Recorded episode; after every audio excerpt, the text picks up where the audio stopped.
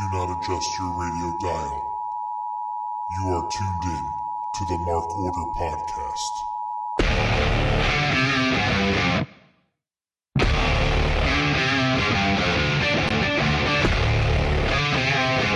Join the Mark Order.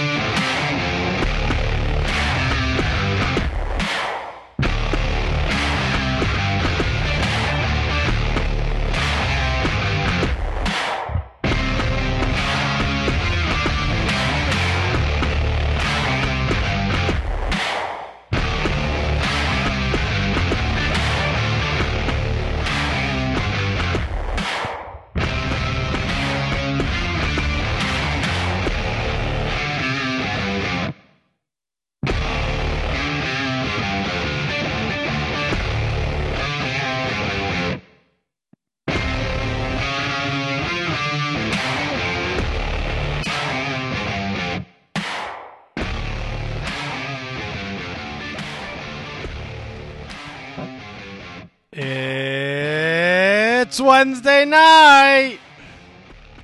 And you know what that means? It's the Mark Order podcast.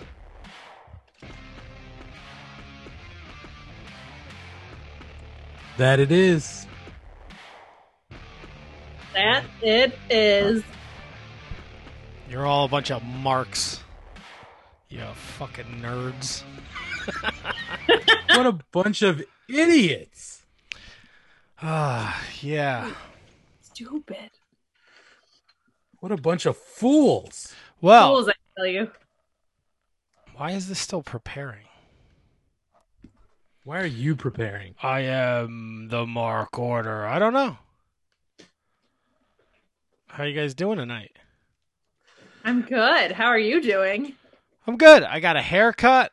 Uh I look good. I feel good. I've been doing my yoga. I've been eating a lot of salad, There you go. and I'm gonna piss it all away in about two seconds. when Why? I You gonna drink like 18? Oh, there you go. when I open my original sin. So I'm excited for that. I have tea. Kate, what do you got uh, going on over there?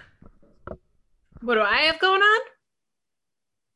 Well, I had my green screen out because I wanted to put a cool Mark Order background up. But then my head kept disappearing and not just like a little bit of my head, like the whole. There was like this little hair bump and then nothing. So it just wasn't working. But I'm here. I'm number two. I'm excited. Happy one year anniversary, boys, of us doing this podcast. We made it. We got a new brand. We got a new start. A bunch of idiot marks fell for it, thinking that we were infighting. But no, we're cohesive as ever. We are the stable to end all stables. We're the Mark Order, baby. Let's fucking roll. That's right, Kate. They're a bunch of fools. You're number two, by the way, because you are the shit. Or just shit. I don't know. Depends on the day, really. Um, but that was Derek Jeter's Uh, number, so I'll take it. I'm just messing with you, Kate. Uh, yeah. too.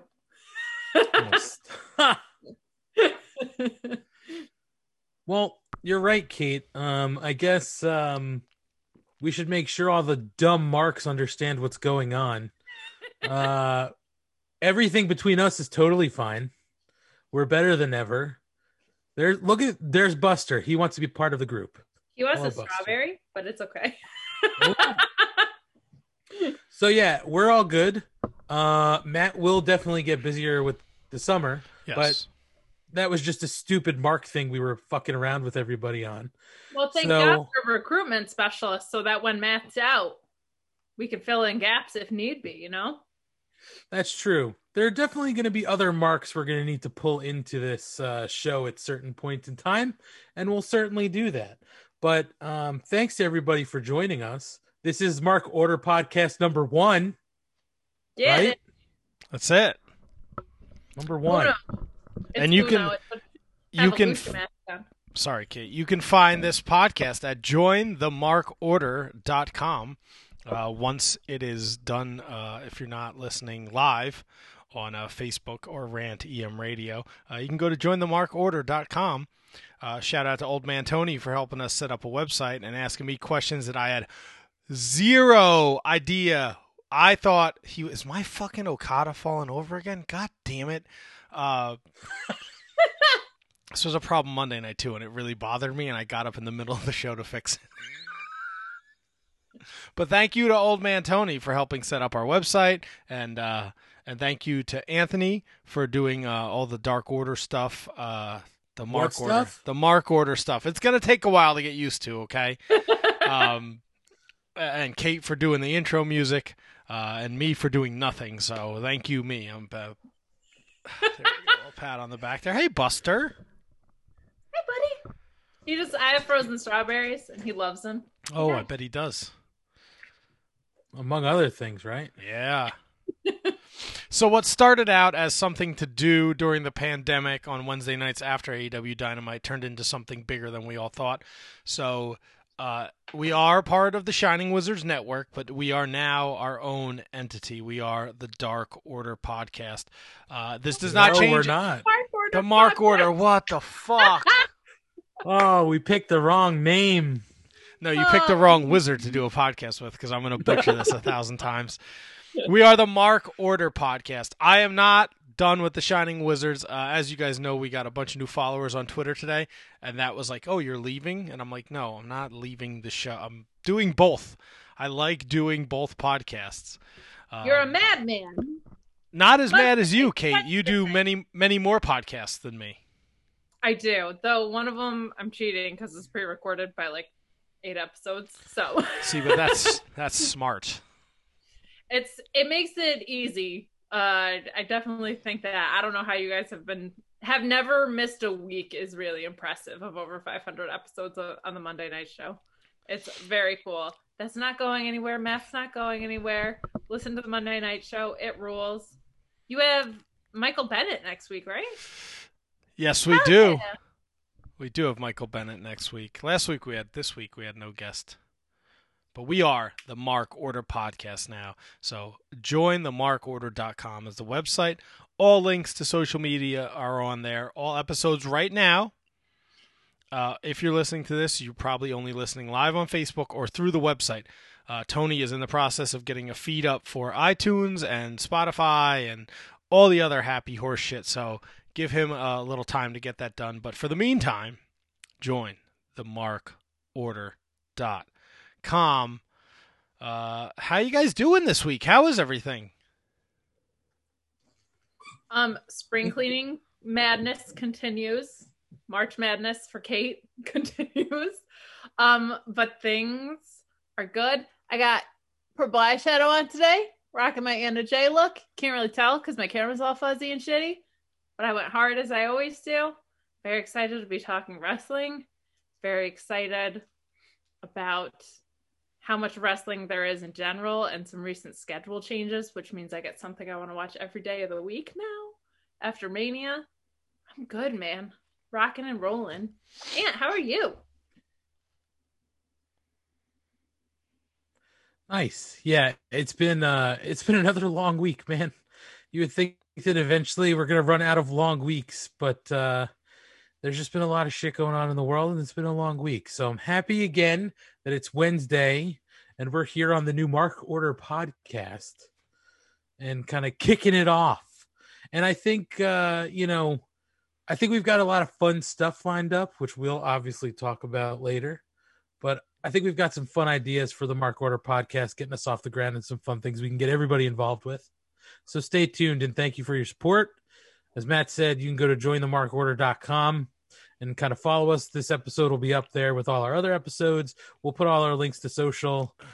Do you know, do you guys honestly know how long it took me on that countdown page to put up three fucking links to our social? It took me honestly four hours because I had to fucking figure out how the coding worked but it got done.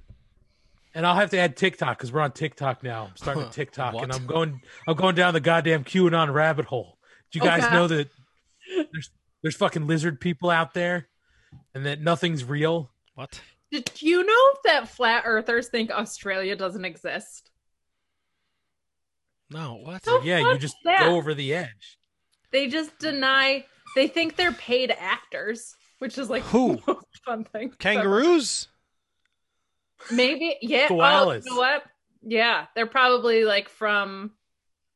Well, does do flat earthers believe in outer space? Do flat earth, the so, right? flat earthers believe in aborigines?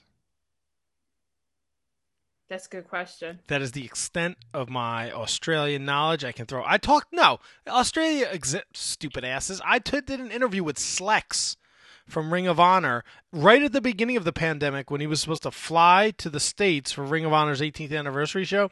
And I called him. It was like nine o'clock at night here, and it was like eleven o'clock in the morning Monday in Australia. I don't want to hear it. I don't like.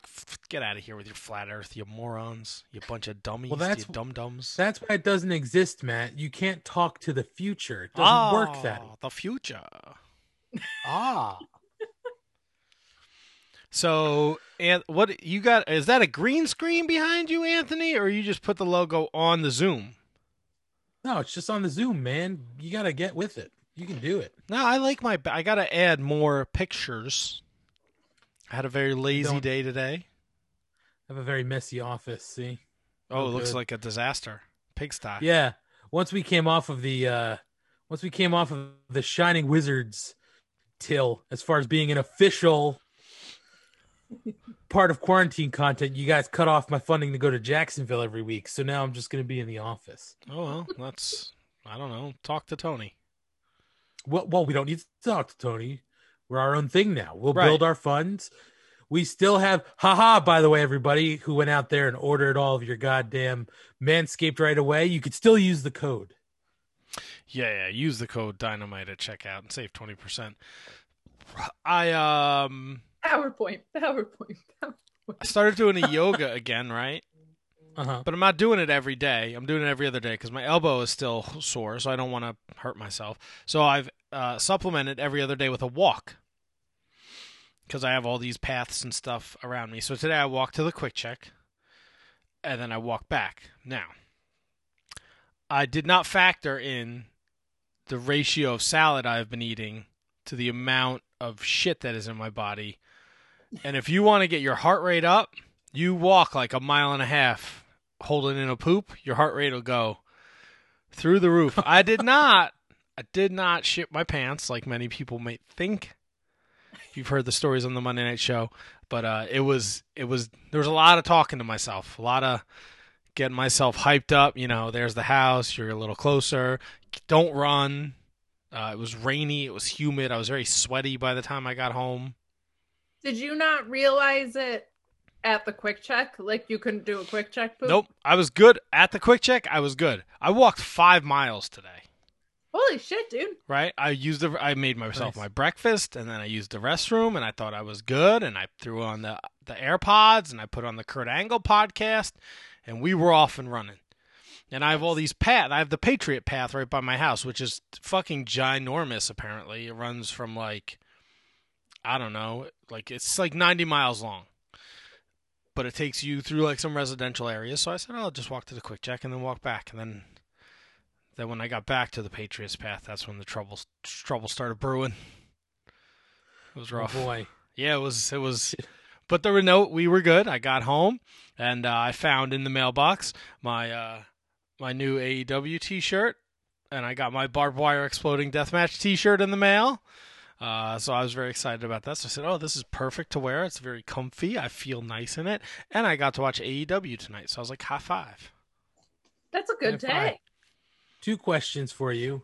One, because you almost uh, had an accident today, maybe uh, we should switch you to number two and Kate can be uh, number one. Uh, you know, I think that might make sense.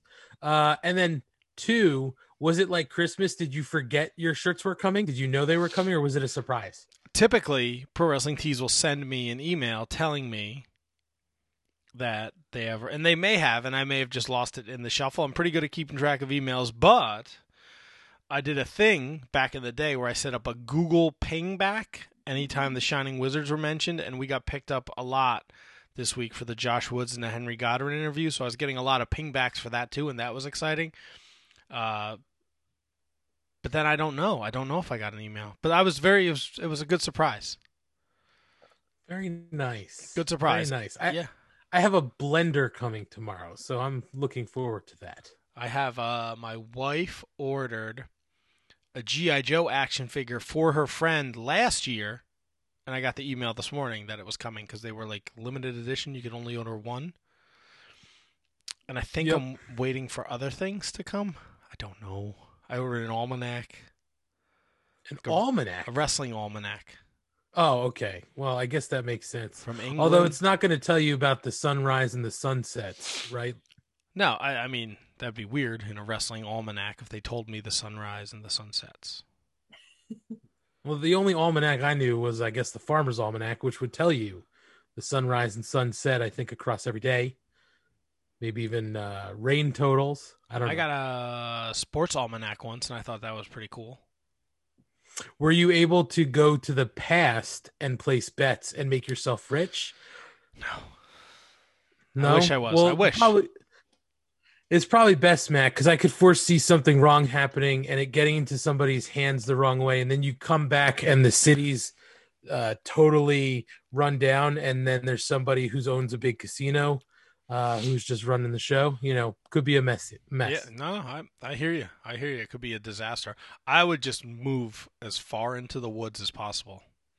If I Do either of you know what I'm talking about? yes, you're talking about Back to the Future too. Okay, I wasn't sure. Kate looked very confused. No, she was doing like the thinking man thing. She knew. I don't Thinking, thinking. thinking, uh, thinking, thinking. Kate's uh, thinking. Yeah. Oh, this is a new venture too. So please share uh, our social media handles uh, with people so they follow us. A lot of we were kind of like mums the word on what uh, this is, but it's the Mark Order Podcast at Mark Order Pod on all forms of social media. Uh, so just give us a follow. Um, yeah, sorry, we're all over the place because we're. I'm excited. Kate's excited. Anthony's excited. Uh, although he's not in Jacksonville, so he is a little. What is that? Buster's just very excited about these developments. It's all about the strawberries. and his toy and the Mark Order podcast. He's just hyped today. And opening day is tomorrow. Yeah, it is. I'm Look off. totally Eat. forgot. I'm off tomorrow. I am fucking. Ah, I am jacked. I guess the weather's supposed to be good tomorrow, right? Because they were saying it was supposed to be bad. I think last week. I don't give a shit. The Mets are in Washington. I don't know. I ain't leaving I the told- house. I totally forgot that uh, opening day was tomorrow. I, I mean, uh, you know, I should be a better fan than that, but I guess I'll see a game tomorrow. That, that's at least good. Yeah, one o'clock. The Yanks play the Blue Jays at the stadium, and the rain's supposed to stop by 11 a.m. So they should be able to get that in. That'll be good. Uh, I'll probably be on the phone for oh the entire afternoon tomorrow, so I won't get to see the game, but I'll catch a replay. You It'll watch be the- good, and that means there'll probably be baseball on uh, All day, tomorrow night, so All I'll get day. to see something. all day, all day, and I'm off for You guys Easter. know the Scott Stapp Marlin song?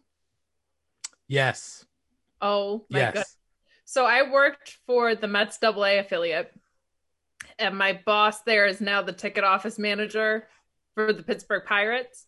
And so we talk like sporadically throughout the year. We still keep in touch, but I know every single opening day, one of us is going to send us the video of that Scott Stapp Marlin song, and then the other one is going to send the Jim Rome rant on that Scott Stapp Marlin song. If you haven't heard it, it's a song he originally wrote about his son, and he changed the words to be about the Marlins with just very generic baseball terms and a very cheesy, like crack of the bat sound effect. It's unbelievable. It's maybe my favorite song ever. Yeah, it's not great. Um I'm pretty sure I heard it on like some show like The Bonfire or Bennington or something because I listen to that stuff usually like all day when I can. But yeah, I heard it. It is not great, but you should, you should go out of your way to hear it because Fair it's so bad. Seriously, So bad it's good. that's it. Let's play ball, it's game day. We want strikeouts, base hits, double plays. Take the field, hear the roar of the crowd.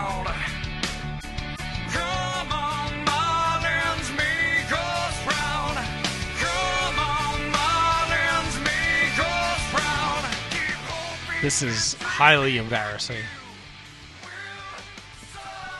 Wow. Wow. Do they? I wonder. And you know what? They don't play this at a Marlins game, do they? They have to, right? Oh, he performed it live when it came out. So I don't know if they perform it every year, but I perform it in my living room every year. They have to play it though on opening day in Florida, right? In Miami. I would think so. I mean, he wrote it for the Marlins. It was about his son, and he changed the words to be about the Marlins. I thought you were Oh going to my tell me his son was a Marlin.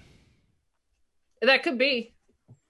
You know, they have to like if if this is if this was my team, right? If the Marlins were my team, like I ran it, I would say, here's the only thing I care about.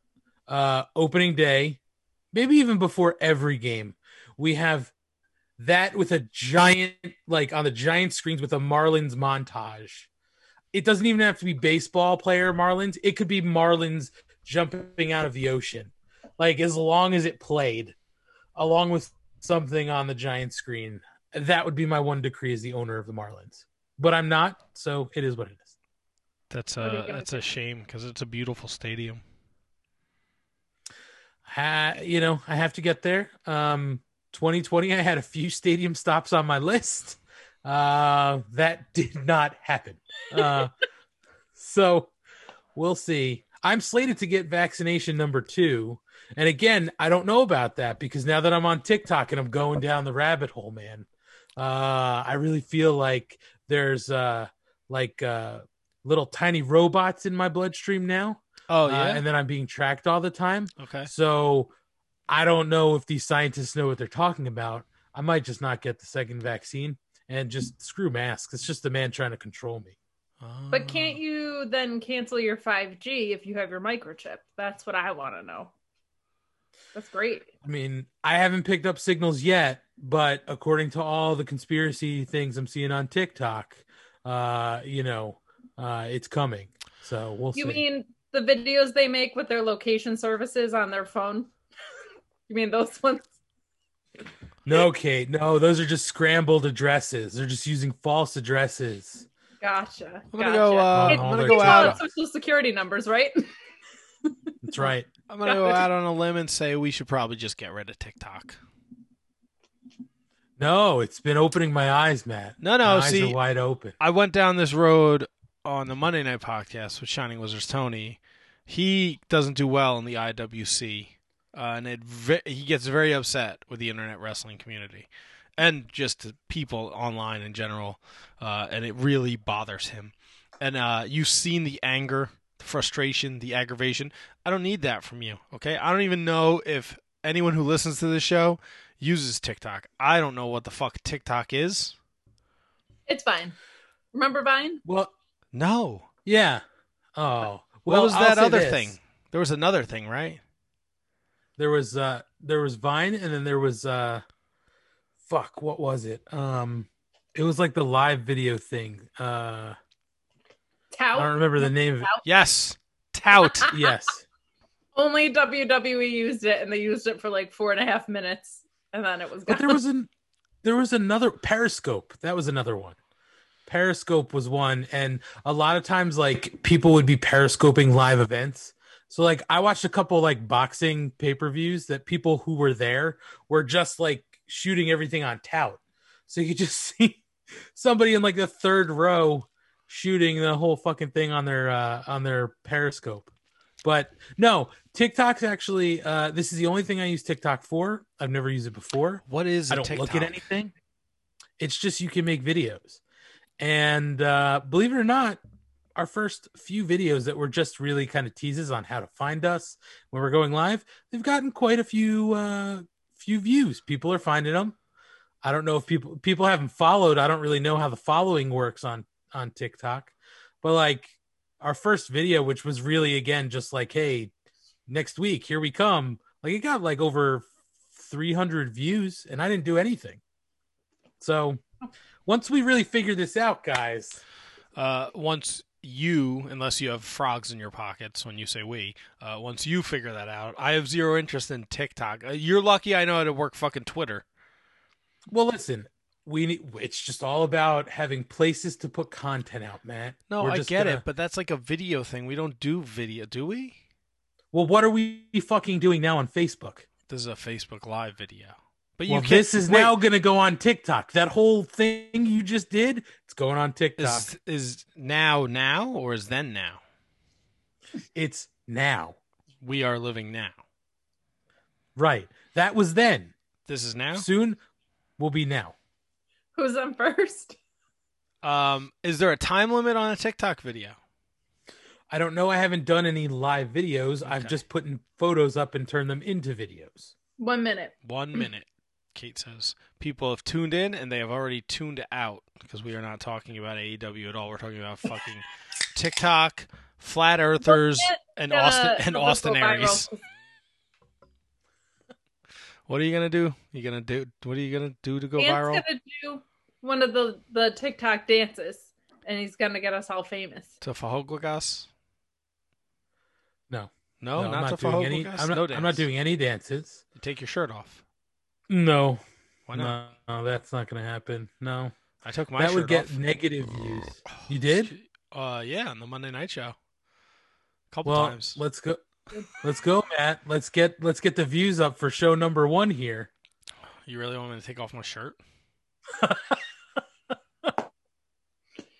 No, Matt. Oh, 'cause We I, don't. already need an exalted one. I would. I think Matt is the exhausted one. No, I'm feeling good. I did nothing today. I went for my shit walk. I almost shit my pants. I read a couple wrestling magazines. I watched a bunch of episodes of Always Sunny in Philadelphia. I watched NWA Power. I watched MLW Fusion. I watched Dynamite. I cooked dinner for my wife.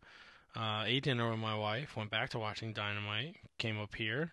Started a podcast. Doing a podcast. Now, right now, I'm doing a podcast. Now or then? Now. And I'm off tomorrow. Look at that. How'd you get like two days off? Because I got rained out today. I was supposed to be out on the truck. Look at that. Look at that. And, And, it uh, wasn't even really raining that hard. You probably could have gotten away with it. I, you know what? I don't work in the truck. I work outside the truck. And you know what flour and water make, Anthony? They make a mess. It doesn't work. I was gonna say dough, but There's not no. We're not putting a ton of flour, but whatever. Don't rain on my parade. And I had mentioned in passing that April 1st was opening day, and then to my surprise, I saw the schedule and he had given me off for opening day. And I don't have to work on Easter either. So I am having a very nice light week and I should enjoy it while I have it. Woohoo! wait, And my he- wife is is not Easter- sick anymore, so that's good Oh, that's good. because she was sick and miserable all week, last week Boo. into this week. And now she's better. Her family's coming over for Easter, so she was like, "I'm gonna go to shop right now." I rushed home to eat dinner with you because I know you do your podcast. Now I'm gonna go to shop right because her family's coming over for Easter. Nice. Is Nice. that this weekend? Easter is Sunday. Ah, well, I don't failed to- believe in any of that stuff. yeah, neither do I. But if it if it gets me a day off and I can see my niece and nephew, I'm okay with it. And I, Sunday there'll definitely be baseball on Sunday, so It's true. give me some My original sins. it- My mom calls it spring kickoff now because we're not like super religious. So she's like, it's not really like Easter, it's spring kickoff. I was like, okay. Whatever you want to do. I still want jelly beans, but Ugh. that's the jam. No jelly beans? No, I I'm all lot. about the jelly bean. Nah, I ate a lot of peeps when I was a kid. Like wait, like more peeps than the nor like open them up, eat them all right in the morning. I just uh, you know, once though I did get Macho Man Randy Savage and the Ultimate Warrior Hasbro figures for Easter. Really? Yeah, Were you an adult or were you a No, child? no, no, I was a youth. Oh, okay. I don't remember Yeah, ever getting like. I don't remember getting like toys for Easter. They fit right in the basket. I got one and my brother got one, but I just claim them all for me. You just took them. Yeah, that makes sense. Just put it. I'm like, just put them with all the other wrestlers. It'll be fine. And then I was the only one that really played with them. You were the alpha Bowman boy. I was the wrestling nerd right. boy who could spend hours on the living room floor with his wrestling toys. Was? I don't play with my figures. Yeah, okay. I Kate, swear to you know as well as I do. Kate, you know as well as I do. He takes him out to let him breathe every now and again, and he takes him on the floor, and he's like, "Uh, you, k k k k." Look, Those I- are his guys. I'm just going to let you in on a secret. I'm 40, almost 40 years old. Okay. After sitting on this couch for two hours, sometimes three, getting up is a fucking hassle and it hurts my knees. I can't sit on the fucking floor. What are you, crazy? Well, you know, uh, you don't have to sit. You can sprawl out. You can lay Nope. down and play with your guys. Not, my guys all are displayed, they don't come out of the cases. I don't buy it, Kate. I don't know about you. I don't buy it. There's, there's no part of me that buys that. Wrong wizard. No. I don't play. Kevin plays with his figures. I don't play with mine, okay? You get two. Yes. You get one for the shelves. Right, they stay on the with. shelves, and the other. Look, I love the AEW figures. They're beautiful, right? A lot of accessories, though. As a child, taking them on and off, it would be a hassle for me. Just look, I'm just looking at the Orange Cassidy figure. If he's gonna have a wrestling match and I'm playing with them, he, I gotta bring him. He's gotta come out in his gear, right? Then I gotta take his sunglasses off. Then I gotta take off his jacket. Then I gotta take off his T-shirt. That's a fucking lot. Because putting I him back never- on would be a pain in the ass. I'm not gonna let him wrestle in his shit. He doesn't wrestle in his shit. I never, uh, I never was thought about that much when I was a kid. So Well, when we were kids, our toys did not have all my Hasbro's. All their gear is painted on. It doesn't come off. Maybe you put the scissors in Brutus's hand. Don't lose them though. They go right in the corner under the last bottom turnbuckle. Right in the corner. That's where those guys go. I mean, I play with Furbies, so accessories galore. Like, and they even had like little tiny stupid earrings, like just for you to step on, just for one of them to fall out and for you to step on. Terrible. So just changing terrible. was a part of the accessorizing process. It was half the fun. And then we didn't really have a Barbie pool, so we would use pots and pans. Well, of course you. you- Of course, I used for a steel cage for my Hasbro figures. I used the electric fence from a Jurassic Park playset. Ooh, four- very innovative. Wow. Four of them fit right around uh, the ring. It's a good, uh, it's a good life hack, Matt. You're teaching something to the kids out there. Well, now forget it, man. You've been to Ringside Collectibles. They got all those fucking sets with the crazy rings and I have. stuff. No, too I much. have, and and we're talking about guys, and it's obviously not on the agenda, but they did announce Series Six, right? They announced Series Six a while ago, and I think they just dropped the uh, the photos of the of the. Uh, they're not the scans. They're like the the outlines. Like the them. rough, the rough molds or whatever. Yes.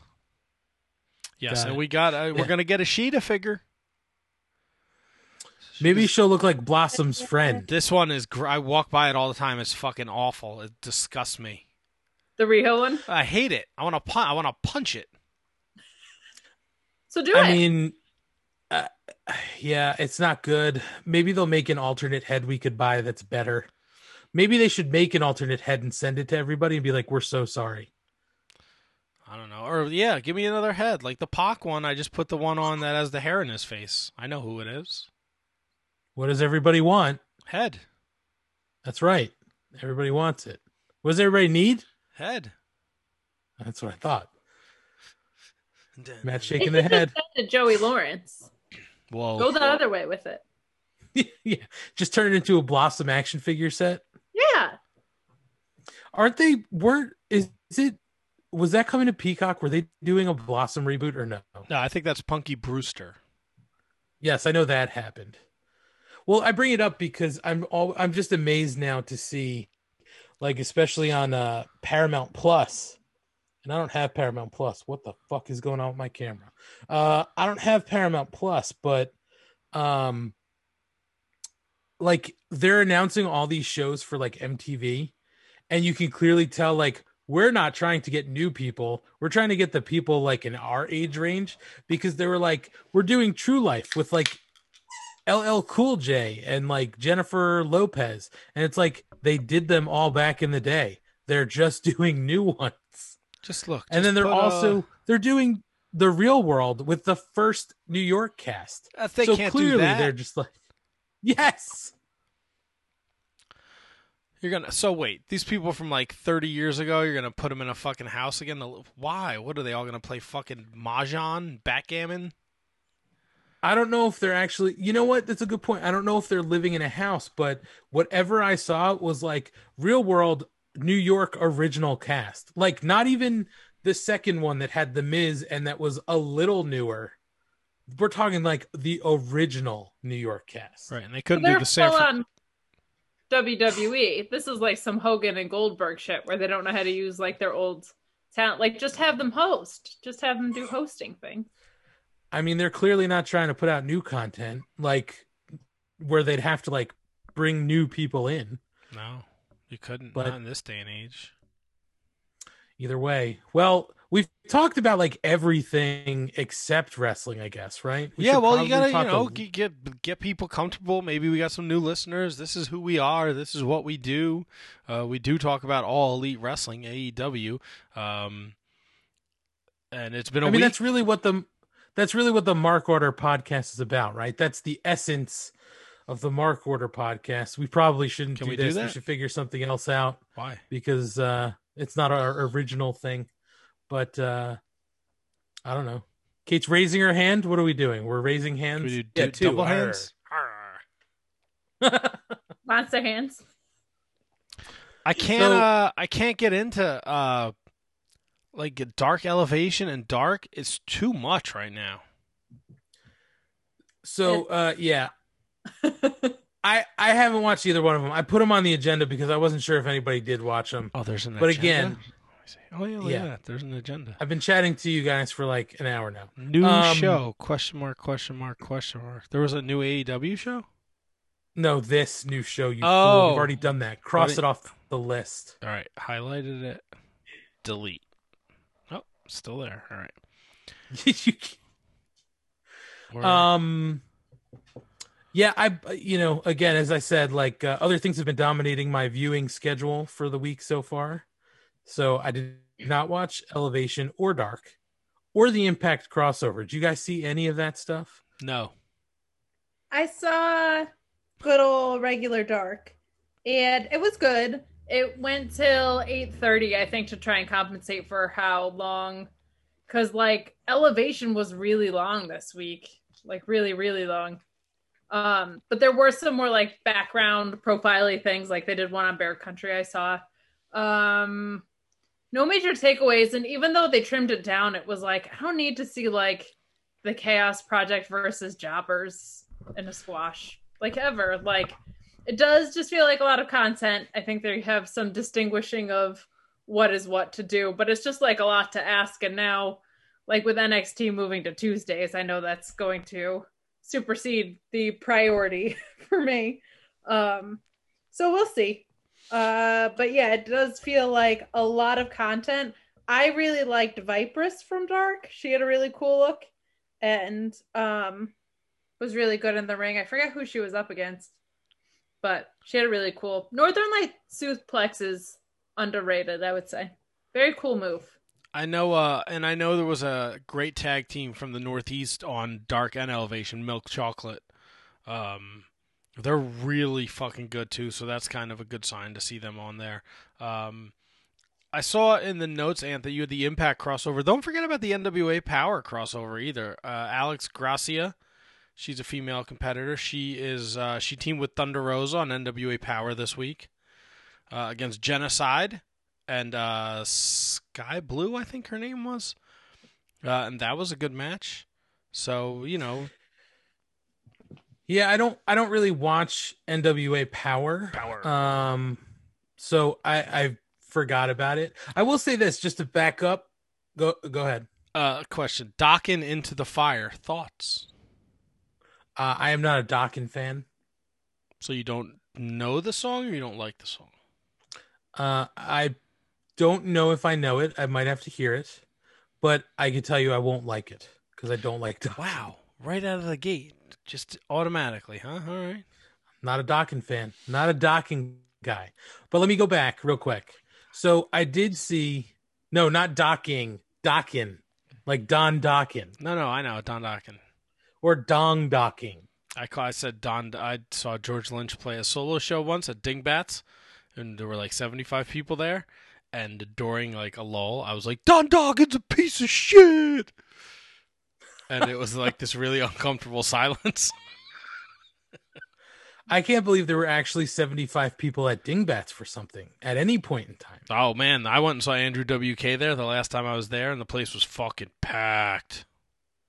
I don't believe that either. Was it the was it the original Andrew WK or was it the replacement Andrew WK? What?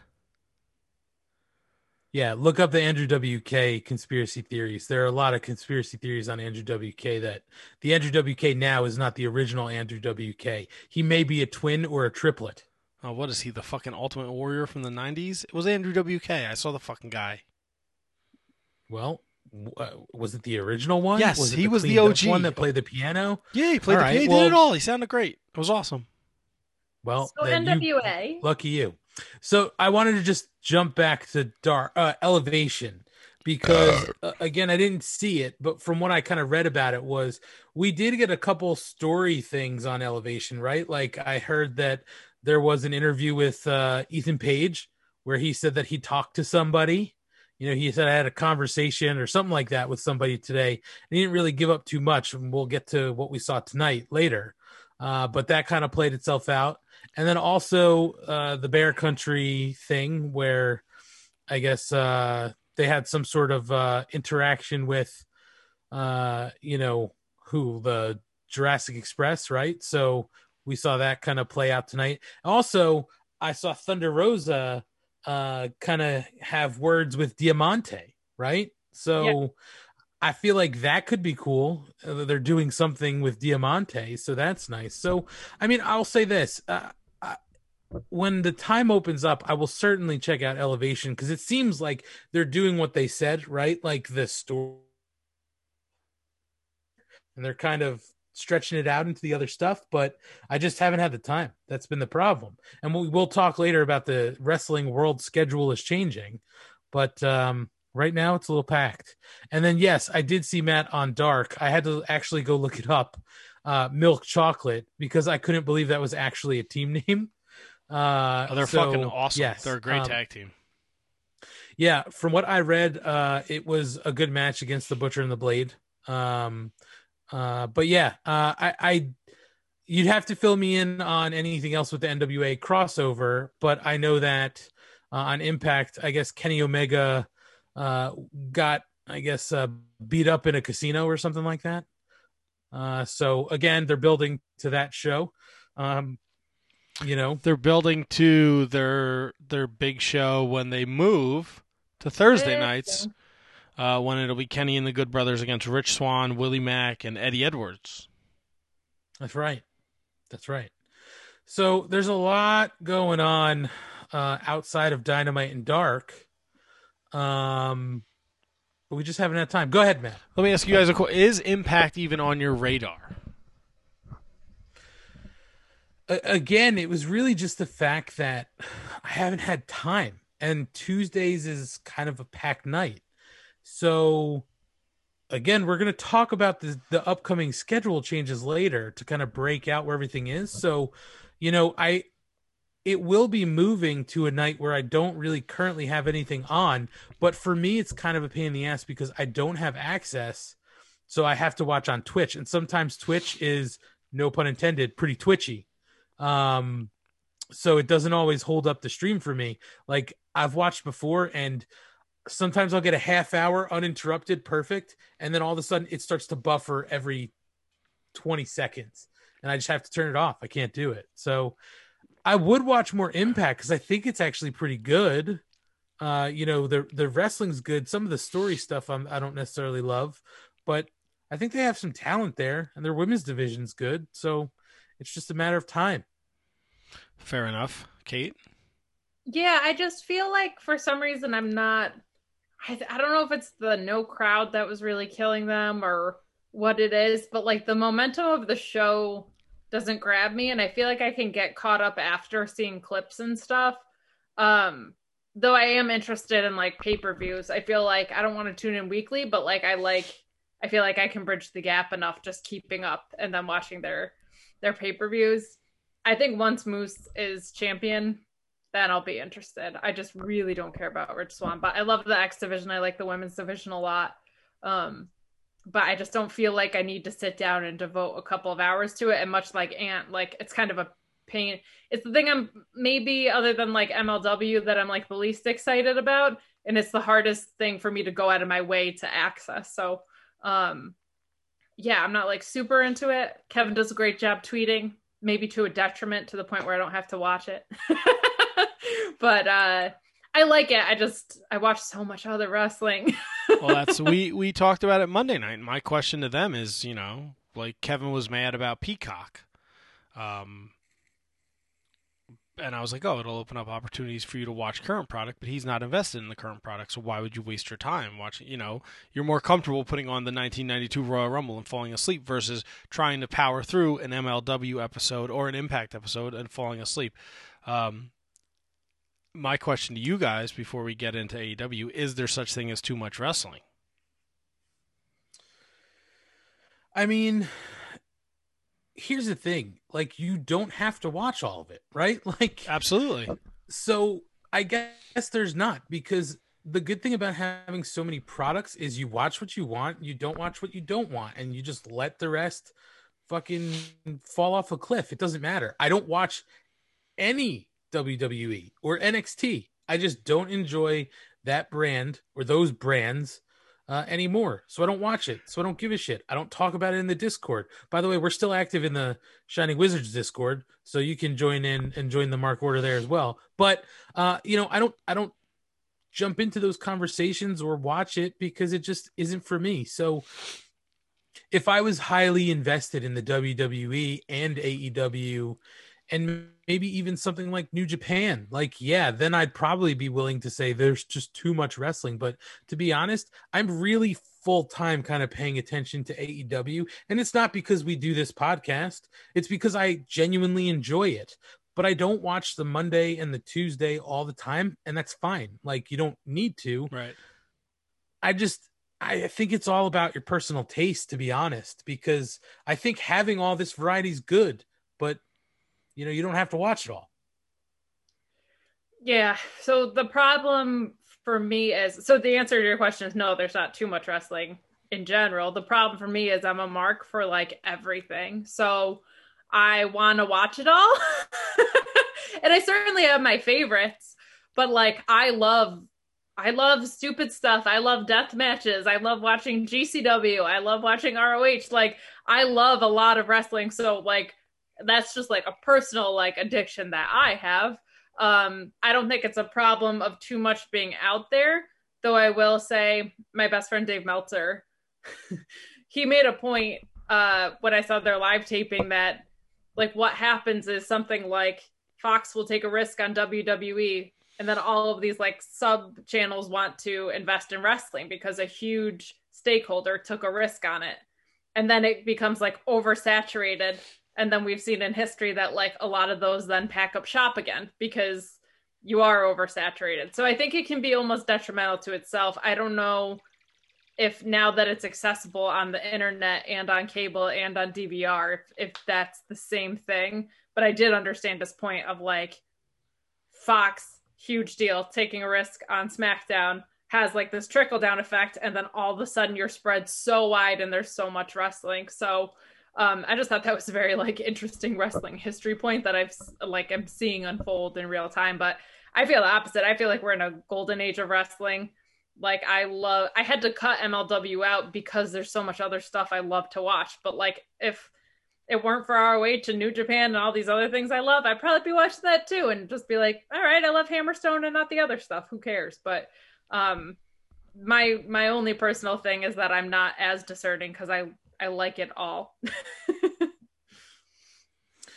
Yeah, I mean, what's what's also interesting is to see how like the internet has kind of changed everything, right? Like, and and by that, that made me sound really old. Like, hey, this thing, the internet. Uh, but like, I guess when I say that, like, what I really mean is all these kind of streaming services, right? Like, FITE took off, and you know, people have dedicated you know money and time to to FITE, and it works. So when obviously you know people at FITE or other platforms see it works like look at nwa they signed a deal to to be on FITE and like good for them. Um but if you want to see it you got to pay for it. And i think that that also sort of uh, helps cut down the clutter right? Because then it's really like what am i willing to pay my hard-earned money for to kind of watch? Because if you're a casual watcher you're not going to pay for it right you're just going to kind of catch it when you can catch it but it's uh it's definitely interesting to see where we are now with so much content being available and we've talked about that before right matt like you've said if little matt you know kind of back then had this much you know uh, at his fingertips it would have been insane Oh, absolutely, absolutely. It's just you know. Now little now grown Matt's falling asleep during John Wayne Gacy documentaries. My wife won't tell me how it ended. It's a lot. Why There's shouldn't a fall asleep there's a lot. I do we do the Monday night show and it's kind of like you try and you know, just like here we do we're going to we're going to you're going to go out of your way to get more news and notes and see things that happen in AEW because we have this platform to talk about it and we need to have our fingers on the pulse. And I feel like I need to have my fingers on the pulse of all of wrestling. Uh, I also feel like I will outdo Kota Ibushi and I will make my days 27 hours so I can use those extra three hours to uh, to watch wrestling. But I get like wrestling fucking like over like I sometimes my schedule is so busy that I do like wrestling overkill and I watch like wrestling all day and my brain is just like uh, I don't care if this is the greatest match ever. It needs to end so I can just move on to the fucking next thing and just say that I've seen it. It's it can be a bit much sometimes. But to your point, it's great because there's variety. You know, you can pick and choose uh, what to watch, and I think that's a beautiful thing. This day, it's 2021. Uh, we joke joke about it all the time. We've done three hour podcasts on the Monday Night Show where we don't talk about the WWE. And ten years ago, when we started the podcast, that was such a foreign concept. It's a wonderful Right. thing. Uh, but you know what happens? You spend all your time watching all this wrestling, and you're not taking care of yourself. And then it looks like you got Carlito in between your legs. It is bad. That's right, Matt. Hey, hey, hey, Matt. Can I can I address uh can I address the, that person right out there? That one. Yes, please do so. Can I? Hey, uh, hey, you. Yeah, you. Got Bush? Well, you definitely do if you haven't tried the best products from our sponsor today, Manscaped. After using these life changing products, you're going to want to join a ball sack beauty contest and the mark order also. You're going to want to join the mark order. I'm looking out for you because I also have an exclusive 20% off discount. Use code dynamite at manscaped.com. I know, Kate, it's a shock. Uh, use code dynamite at manscaped.com. Now, I have to tell you, I'm a mark for Manscaped. That's a shoot. Uh, I have the lawnmower, I got the reviver, I got the toner, I got the wipes. The underwear is probably one of the best pair of underwear I have. So I am definitely speaking from the heart. And I can tell you, Manscaped is dedicated to helping you level up your full body grooming game with the Perfect Package 3.0 kit. The Perfect Package 3.0 kit comes with the essential Lawnmower 3.0 waterproof, cordless body trimmer, and a ton of other liquid formulations to round out your grooming routine. This is the best trimmer uh, to help you trim up the hedges. This trimmer features a cutting edge ceramic blade to reduce grooming accidents thanks to advanced skin safe technology pioneered by Manscaped. Uh, with when you trim the hedges, I got news for you, Matt. The tree stands taller. Hi. Uh, inside the perfect package, you'll also find Manscaped's Crop Preserver Ball Deodorant, making sure your balls are smelling majestic before your Tinder date. Although it's a little hard to do that in a pandemic. Uh, you'll also find the Crop Reviver Ball Toner.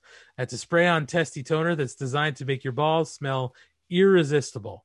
Be sure to add their refined cologne to your arsenal. That's another good one. With a perfect package or performance package purchase, you get two free gifts. That's not that it's not one, it's two. It's the Shed travel bag, which is a $39 value add, and the patented high performance reduced chafing Manscaped boxers, some of the best underpants, underwear, boxer briefs I have ever owned. Uh, that's right, folks. You're going to get 20% off and free shipping with code dynamite at manscaped.com. Do yourself a favor and always use the right tools for your bush trimming experience. Kate, hold on. Wait, Matt's got a question. I don't have a question. I have a Manscape experience. So you Go talk wanna about the bush and the ball reviver and the underwear. It's great for your man parts. But you know what else they got? They got the foot duster. I worked a long day the other day. I came home. I was gonna help my wife make dinner. She said, Your fucking feet stink. You fucking stink. You need to go upstairs and take a shower right now. So I'm upstairs, took a shower, used my Manscaped body wash, which I love now. I don't have any other since we became partners with Manscaped, I have no other body wash. Use it for your body. You can use it as shampoo. Although I won't, I won't lie, I get a dry scalp, so I do have to use the Head and Shoulders, so I don't get dandruff. Okay. like a little creepy lice kid. All right. Um, but then when I was done, my wife she was cooking. She said, "I don't need your help." So I do my I do my ritual. I go in my chair. Put my feet up. My foot duster's right on my little table stand in my living room, right next to my chair. I put my feet up. I spritz my feet. I air dry them. Some bitches. smell's gone. It's gone after the shower, and then just to be sure, because you know when you take a shower, do you get down in between your little gross feet? No. Maybe you take the loofah, maybe you rub the bottom of it, maybe you rub the bottom of it, you get in between your little toes. Are you not good at standing on one leg like me and fear falling in the shower and dying all by yourself in a fucking bathtub? I do, okay? I can't do the stork. I'll fucking die. It's got dark really quick, but it makes sense. The foot You- duster's awesome. You put it on in the morning before you go to work. It helps prevent your smelly feet. I can't help it. I have smelly feet. But the foot duster is a home run. Five stars in the Tokyo Dome. No, five stars in the Bowman Dome. Ooh, Yeah, that's the ranking. I gave it. The Bowman Dome. Five stars. Every get the foot duster. You want to buy a foot duster today, Ant Money? You go to manscaped.com, use the code word dynamite, 20% off. You get your foot duster, you like it next week, you want to buy two more? Guess what? You can use the dynamite code again. There, it doesn't expire, it never goes bad. You constantly save 20%. You can't go wrong with that. that's right. Kate, you want to remind people what they have to do just so that we hear from you as well? Sure. Well, so that you don't die in your shower, apparently you're gonna want to go to Manscaped. You're gonna want to pick up a variety of their amazing products. I know my dick looks way bigger ever since I started using the trimmer. What? Use the code Dynamite at checkout for 20% off and free shipping. You won't regret it. That's right, folks. Just like Kate said, trim the bushes so your tree stands taller. Get 20% off and free shipping with code dynamite at manscaped.com. That's 20% off with free shipping at manscaped.com. Use code dynamite. It is 2021 and you still got bush. That's right, you. Change that with Manscaped. Your balls will thank you.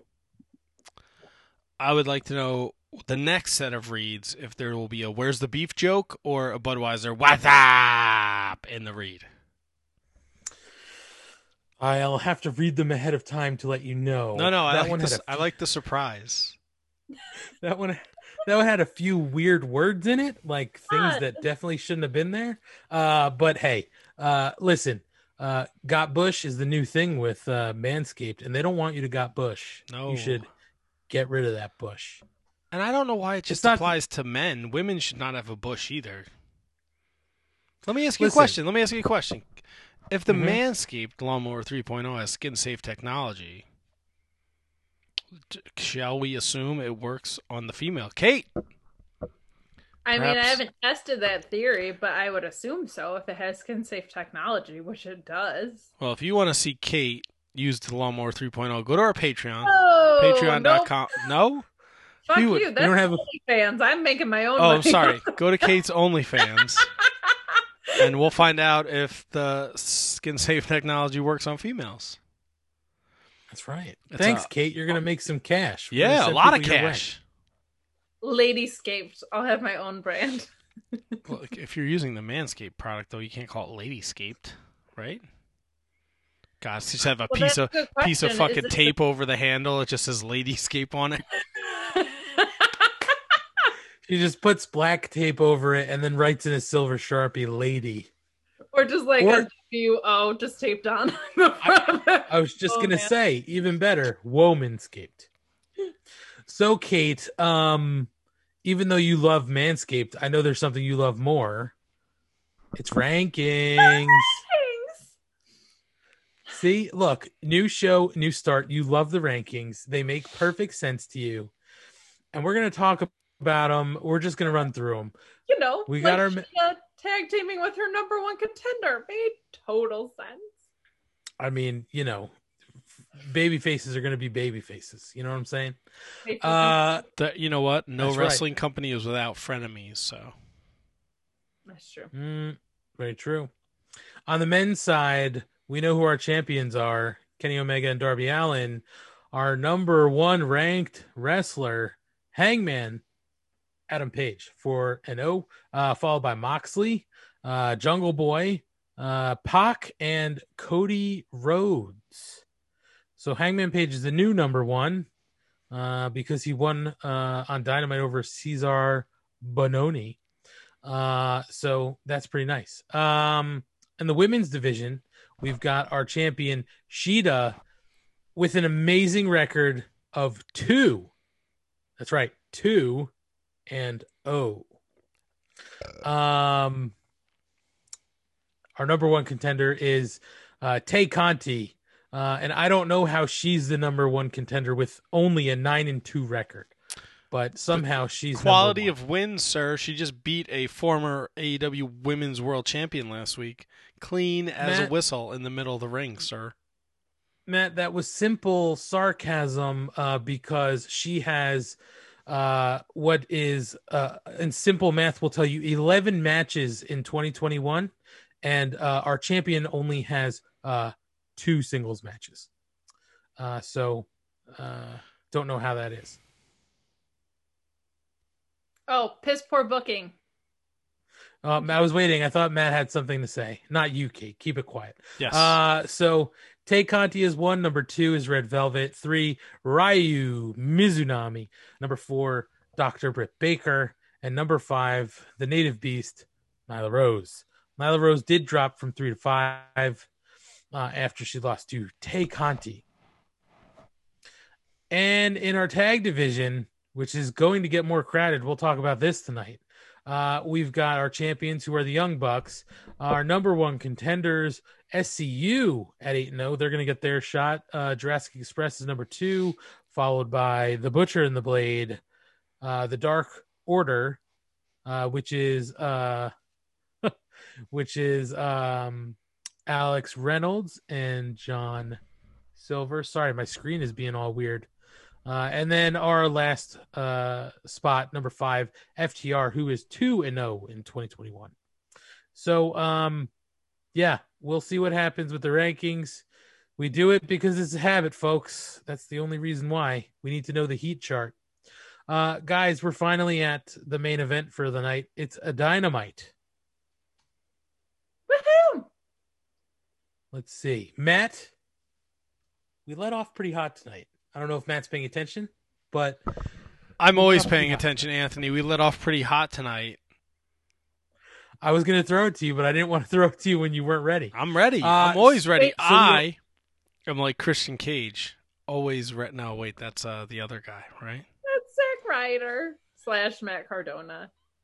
We should mention What a- though that Aunt and I found out that Matt has freakishly good hearing, like freakishly good hearing. Because I was whispering to Aunt what Matt's Christmas gift was. Spoiler alert, it was the cat butt cookies. He was in the other room. I felt like I was being so quiet, and he heard every syllable of what I said.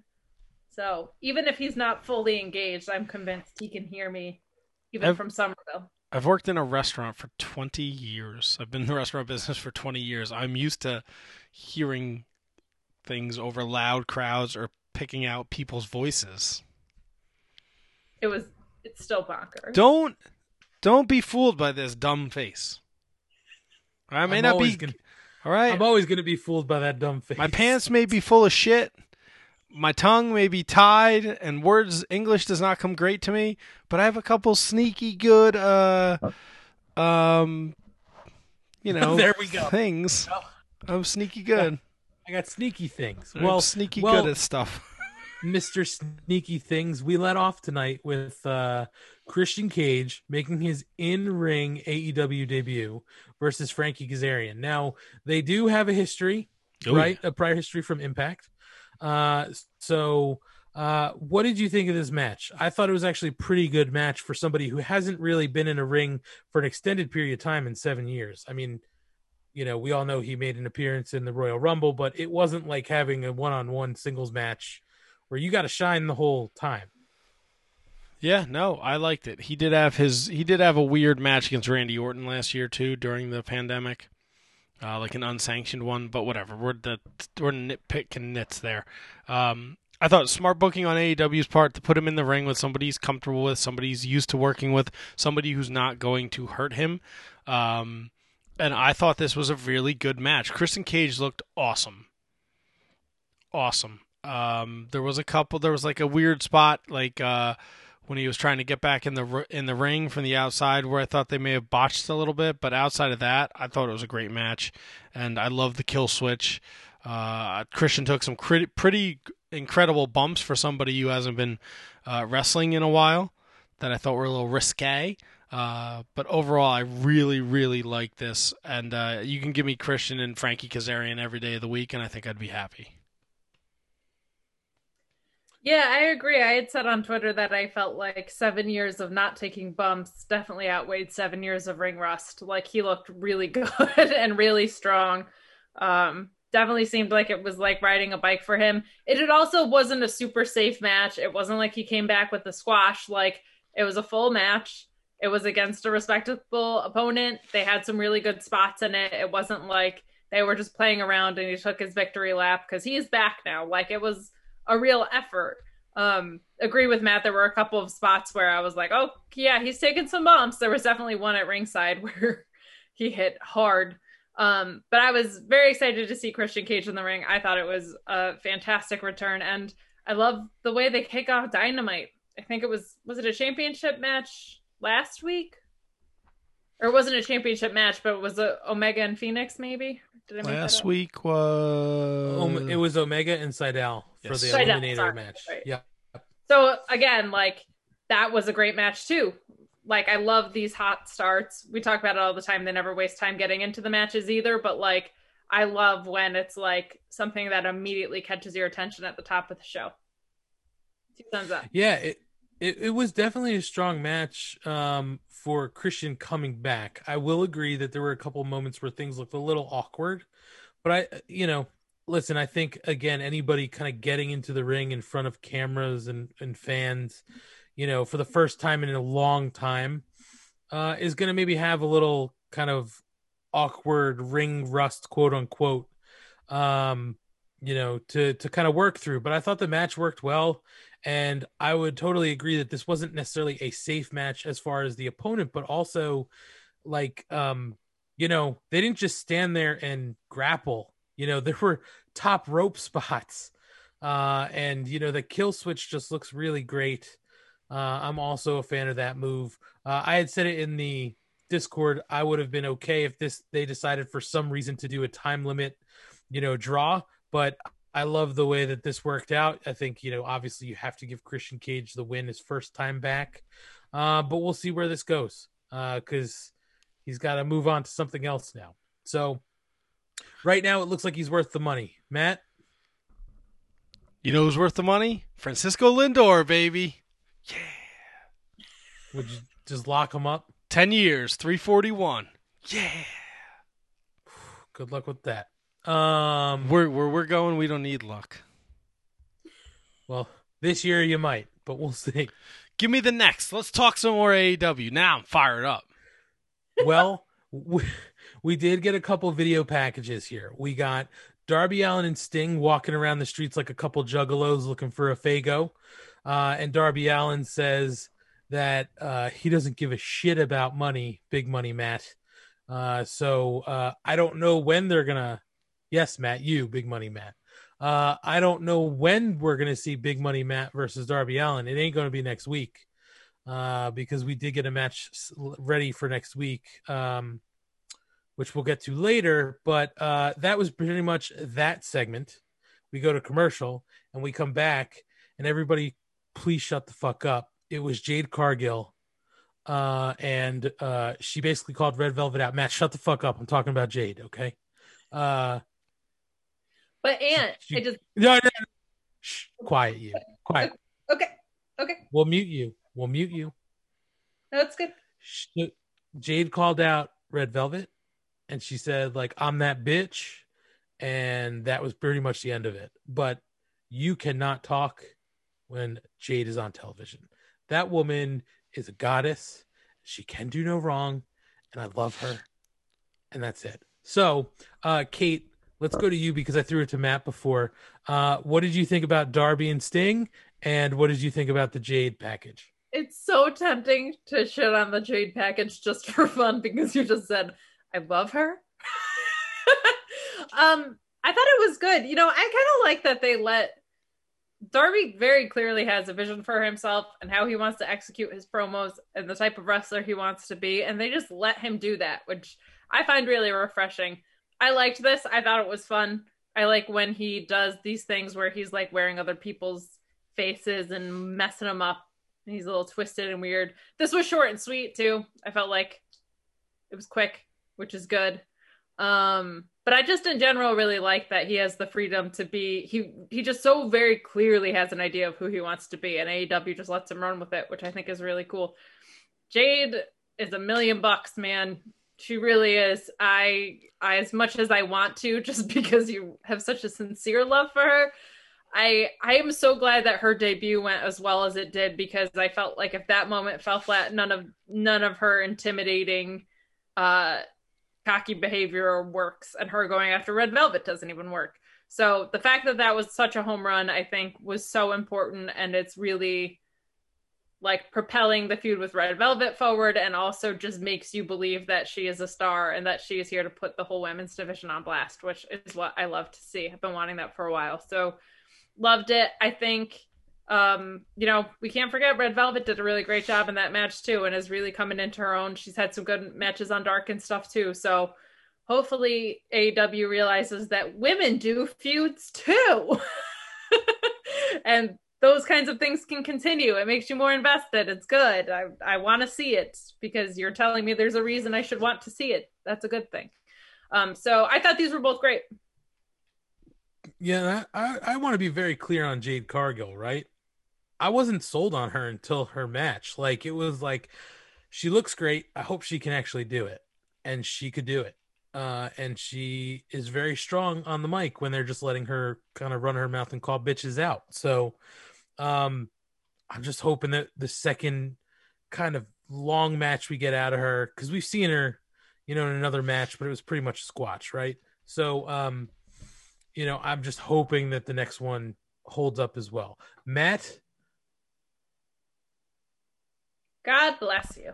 Excuse me. I really wish that he just left his mic on so we could all hear him sneeze. I'm a professional. Um, I'm a professional, man. What did you Uh, think of these videos? Darby Alley, Darby Alley, Darby Allin is a weirdo. Uh, that fucking Matt Hardy mask was creepy as shit.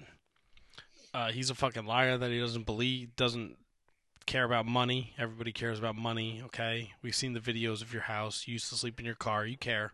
I'm not buying it, okay? I still got a sour taste from last week's match. You're going to be this lovable underdog. I'm not in. I'm not in on Darby Allin now. Darby's out. Jade Darby's Car- out. He's Dar- not all in. He's all out right now for Matt. Matt's all out on Darby. His last name is all in, No, his last name is Allin. spelled with Spelled an I. all in. Oh, so now everything's gonna be phonetically uh, pronunciated. He's Al out. So, what did you think of Jade Cargill? What do you what? What's to think of Jade Cargill's a god? She's not even a god. She's a god.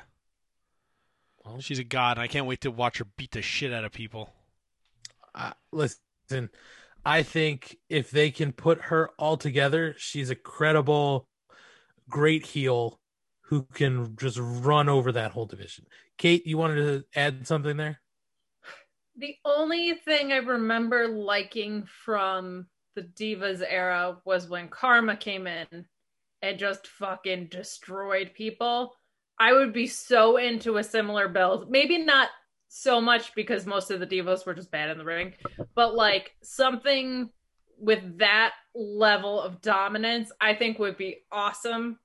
I do it to Shida, take the title off of her. I don't care. Like, I think it would be awesome to have her just come in and be the star that she's proving she can be and have it be that impactful where it's just like crushed you, crushed you, crushed you, crushed you, give me the belt.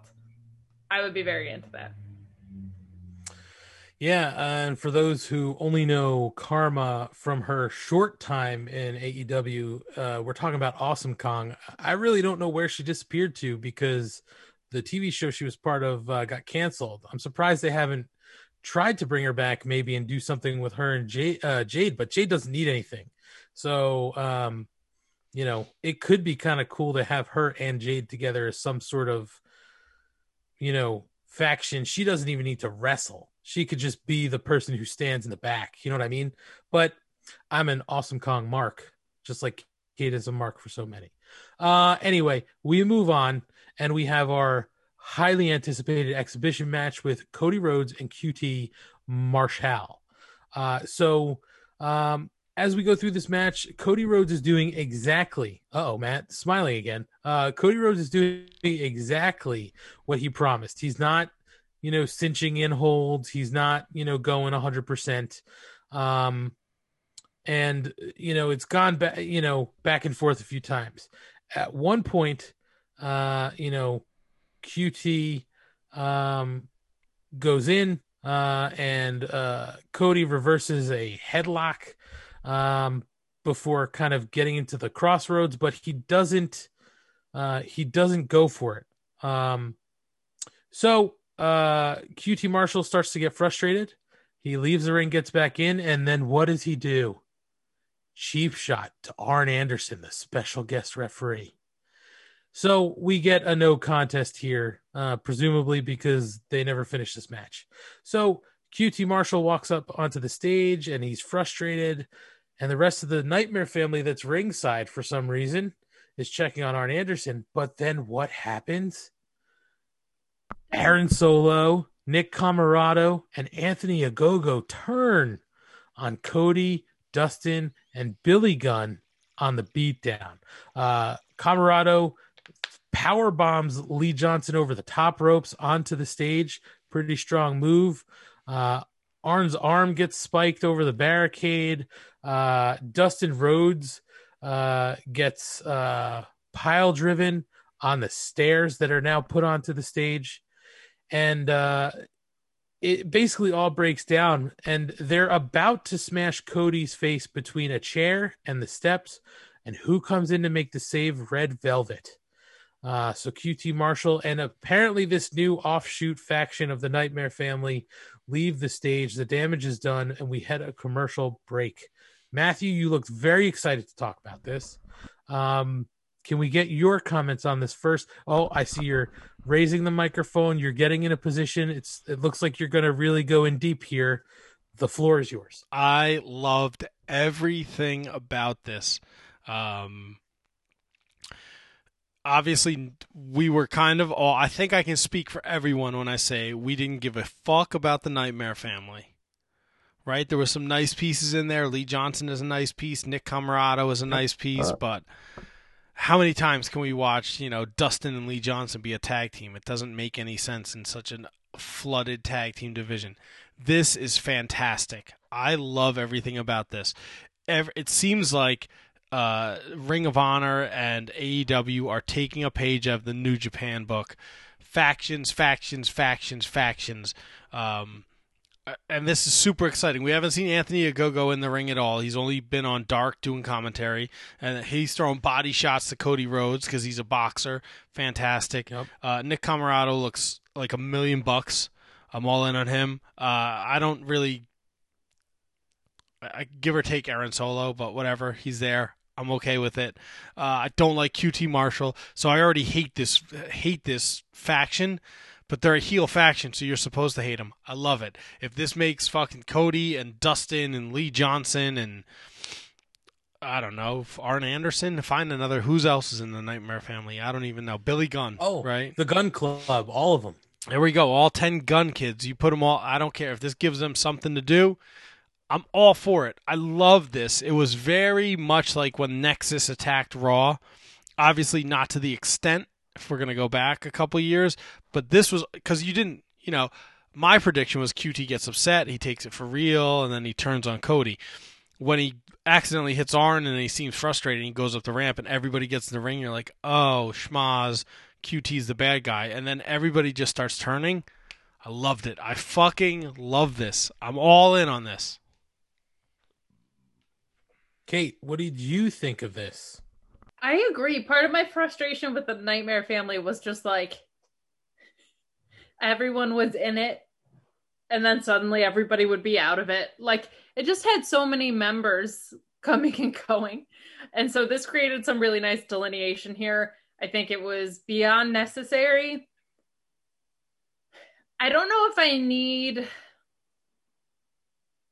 them to be like their own heel faction, the people that broke off. I think they could just leave the Nightmare family as individuals and I would be happy. But I'm not opposed to it. I just think that um I don't know if anybody that broke away is like established enough to make me care about a whole faction around them. But maybe they'll all figure out their identities in this group. That could work too. But I thought this was extremely well done. I kind of am like buying into QT Marshall more than I have. I gotta say, I really liked him the past couple weeks. I thought his promo last week was great. Um, it's apparently true if you saw any of Tony Khan's tweets that QT Marshall is just literally up to like six in the morning putting matches together all the time.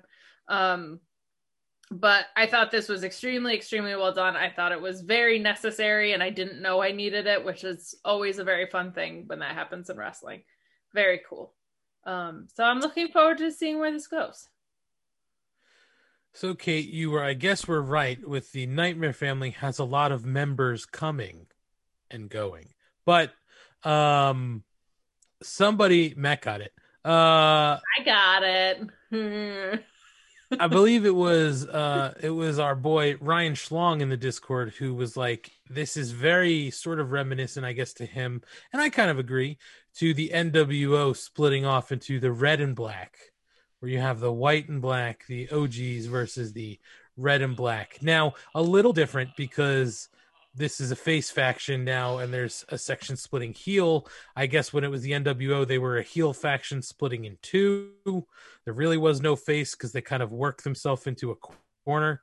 Um do you guys have any issue with this sort of being anything like that where it's like okay we've got this faction kind of splitting in two and now they're heels on themselves um i kind of see it i, I kind of like am give and take you know I don't care whether we, you know, keep or or let go of the Nightmare family altogether.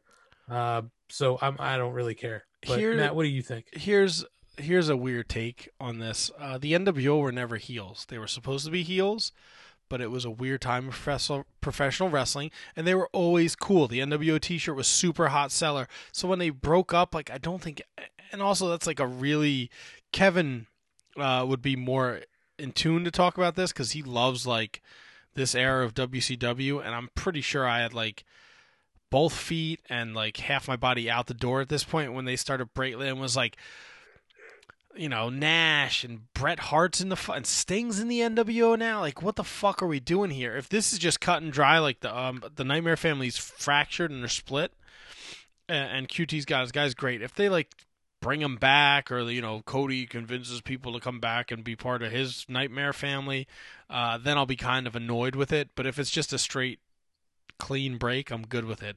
Um, I get the comparison with the NWO, but again, like nobody really hated the NWO. Like they were always fuck because they were the cool guys. They didn't care. Kevin Nash, he gets too sweet. He did, he said like, you know, dirt sheet things in the ring, and it was like very like taboo at the time. So I get the comparison, but you know, the NWO after Starcade 1997 was essentially a, a huge pile of dog shit. I, I don't disagree with you. I mean, I am a fan. I'm wearing my outsider shorts right now. Again, up at, I I would even if you want to push the envelope to like the middle of 98, the NWO was passable when like fucking Virgil is in the group. Like it got it was No. bad. I'm sorry. Ver, Horace No, Hogan. It was. It was bad. They listen. The worst thing about I think any faction, especially them, was when you just start letting everybody in. Right? Well, like look. it's got to be exclusive. And I don't, and I don't want someone to be like, "Oh, well, the Bullet Club." Yes, the Bullet Club got just as bad because they let fucking Jeff Jarrett in, uh, in New Japan, and that's nothing against Jeff Jarrett, but it was like, at at its highest in New Japan, they were just kind of like letting anyone in, which is why they had to tear it down and rebuild it. Yep, you're right. Uh, Bullet Kate, like and, and- Oh, I was just gonna say, Bullet Club's like such an anomaly to me. I think like I, it's so interesting that faction and just how it's existed in wrestling and how it's withstood the test of time and all the shapes it's taken on. Like they've let it evolve but stay its own thing. Like it's just such a special its own thing in wrestling. Um yeah, I don't think we need like a a nightmare family sold out by any means. I don't think we need them all facing each other as heels. Um but yeah, I like this if it's if it's a clean just execute it cleanly. The only thing that I don't like is I just don't fucking care about the guns. I don't care about any of them. Um so if they're going to be like a central piece of the face side of this that I just I couldn't care less. But I think if you have Cody leading the charge, you're probably in good hands because he's definitely one of the best storytellers in wrestling. well, let's hope we get something before paternity leave kicks in because that's coming up. Um, so we go to break with that, and then when we come back, we get some promos from Scorpio Sky and the all ego Ethan Page, and they're both talking about being tired of not getting opportunities to deserve, but then they come together and they're sitting side by side, and they basically reveal that they're teaming up on Dark next week. So uh, I want to stop there, even though we get another segment after this, because I believe last week in the Discord or, or the week before, I don't remember when we had Darby versus Scorpio for the title when he made the turn. I think at that point, two weeks ago, thank you, Matt. At that point, I was just saying, you know, I'd love to see Ethan Page work against, you know, work a program with uh, Scorpio Sky. I could see them having great matches against each other. But now the prospect of them working together as a tag team, I'm all about. What do you guys think? And do you think that this is a mistake only for the fact that we have a very crowded, very talented tag team division already? But putting these guys together almost seems like a no brainer. So, uh, Kate, you want to take this one first? Because I think I threw it to Matt first last time. Sure. Um, I had a couple of things with this. One, Ethan Page has not been withheld any opportunities in AEW. He just got there, so like the I've had my share of opportunities thing doesn't apply to him. I don't. I don't think we needed to like stretch it into that. Um, I have a couple of things with them teaming. My biggest issue is that uh, I think they would work awesome together.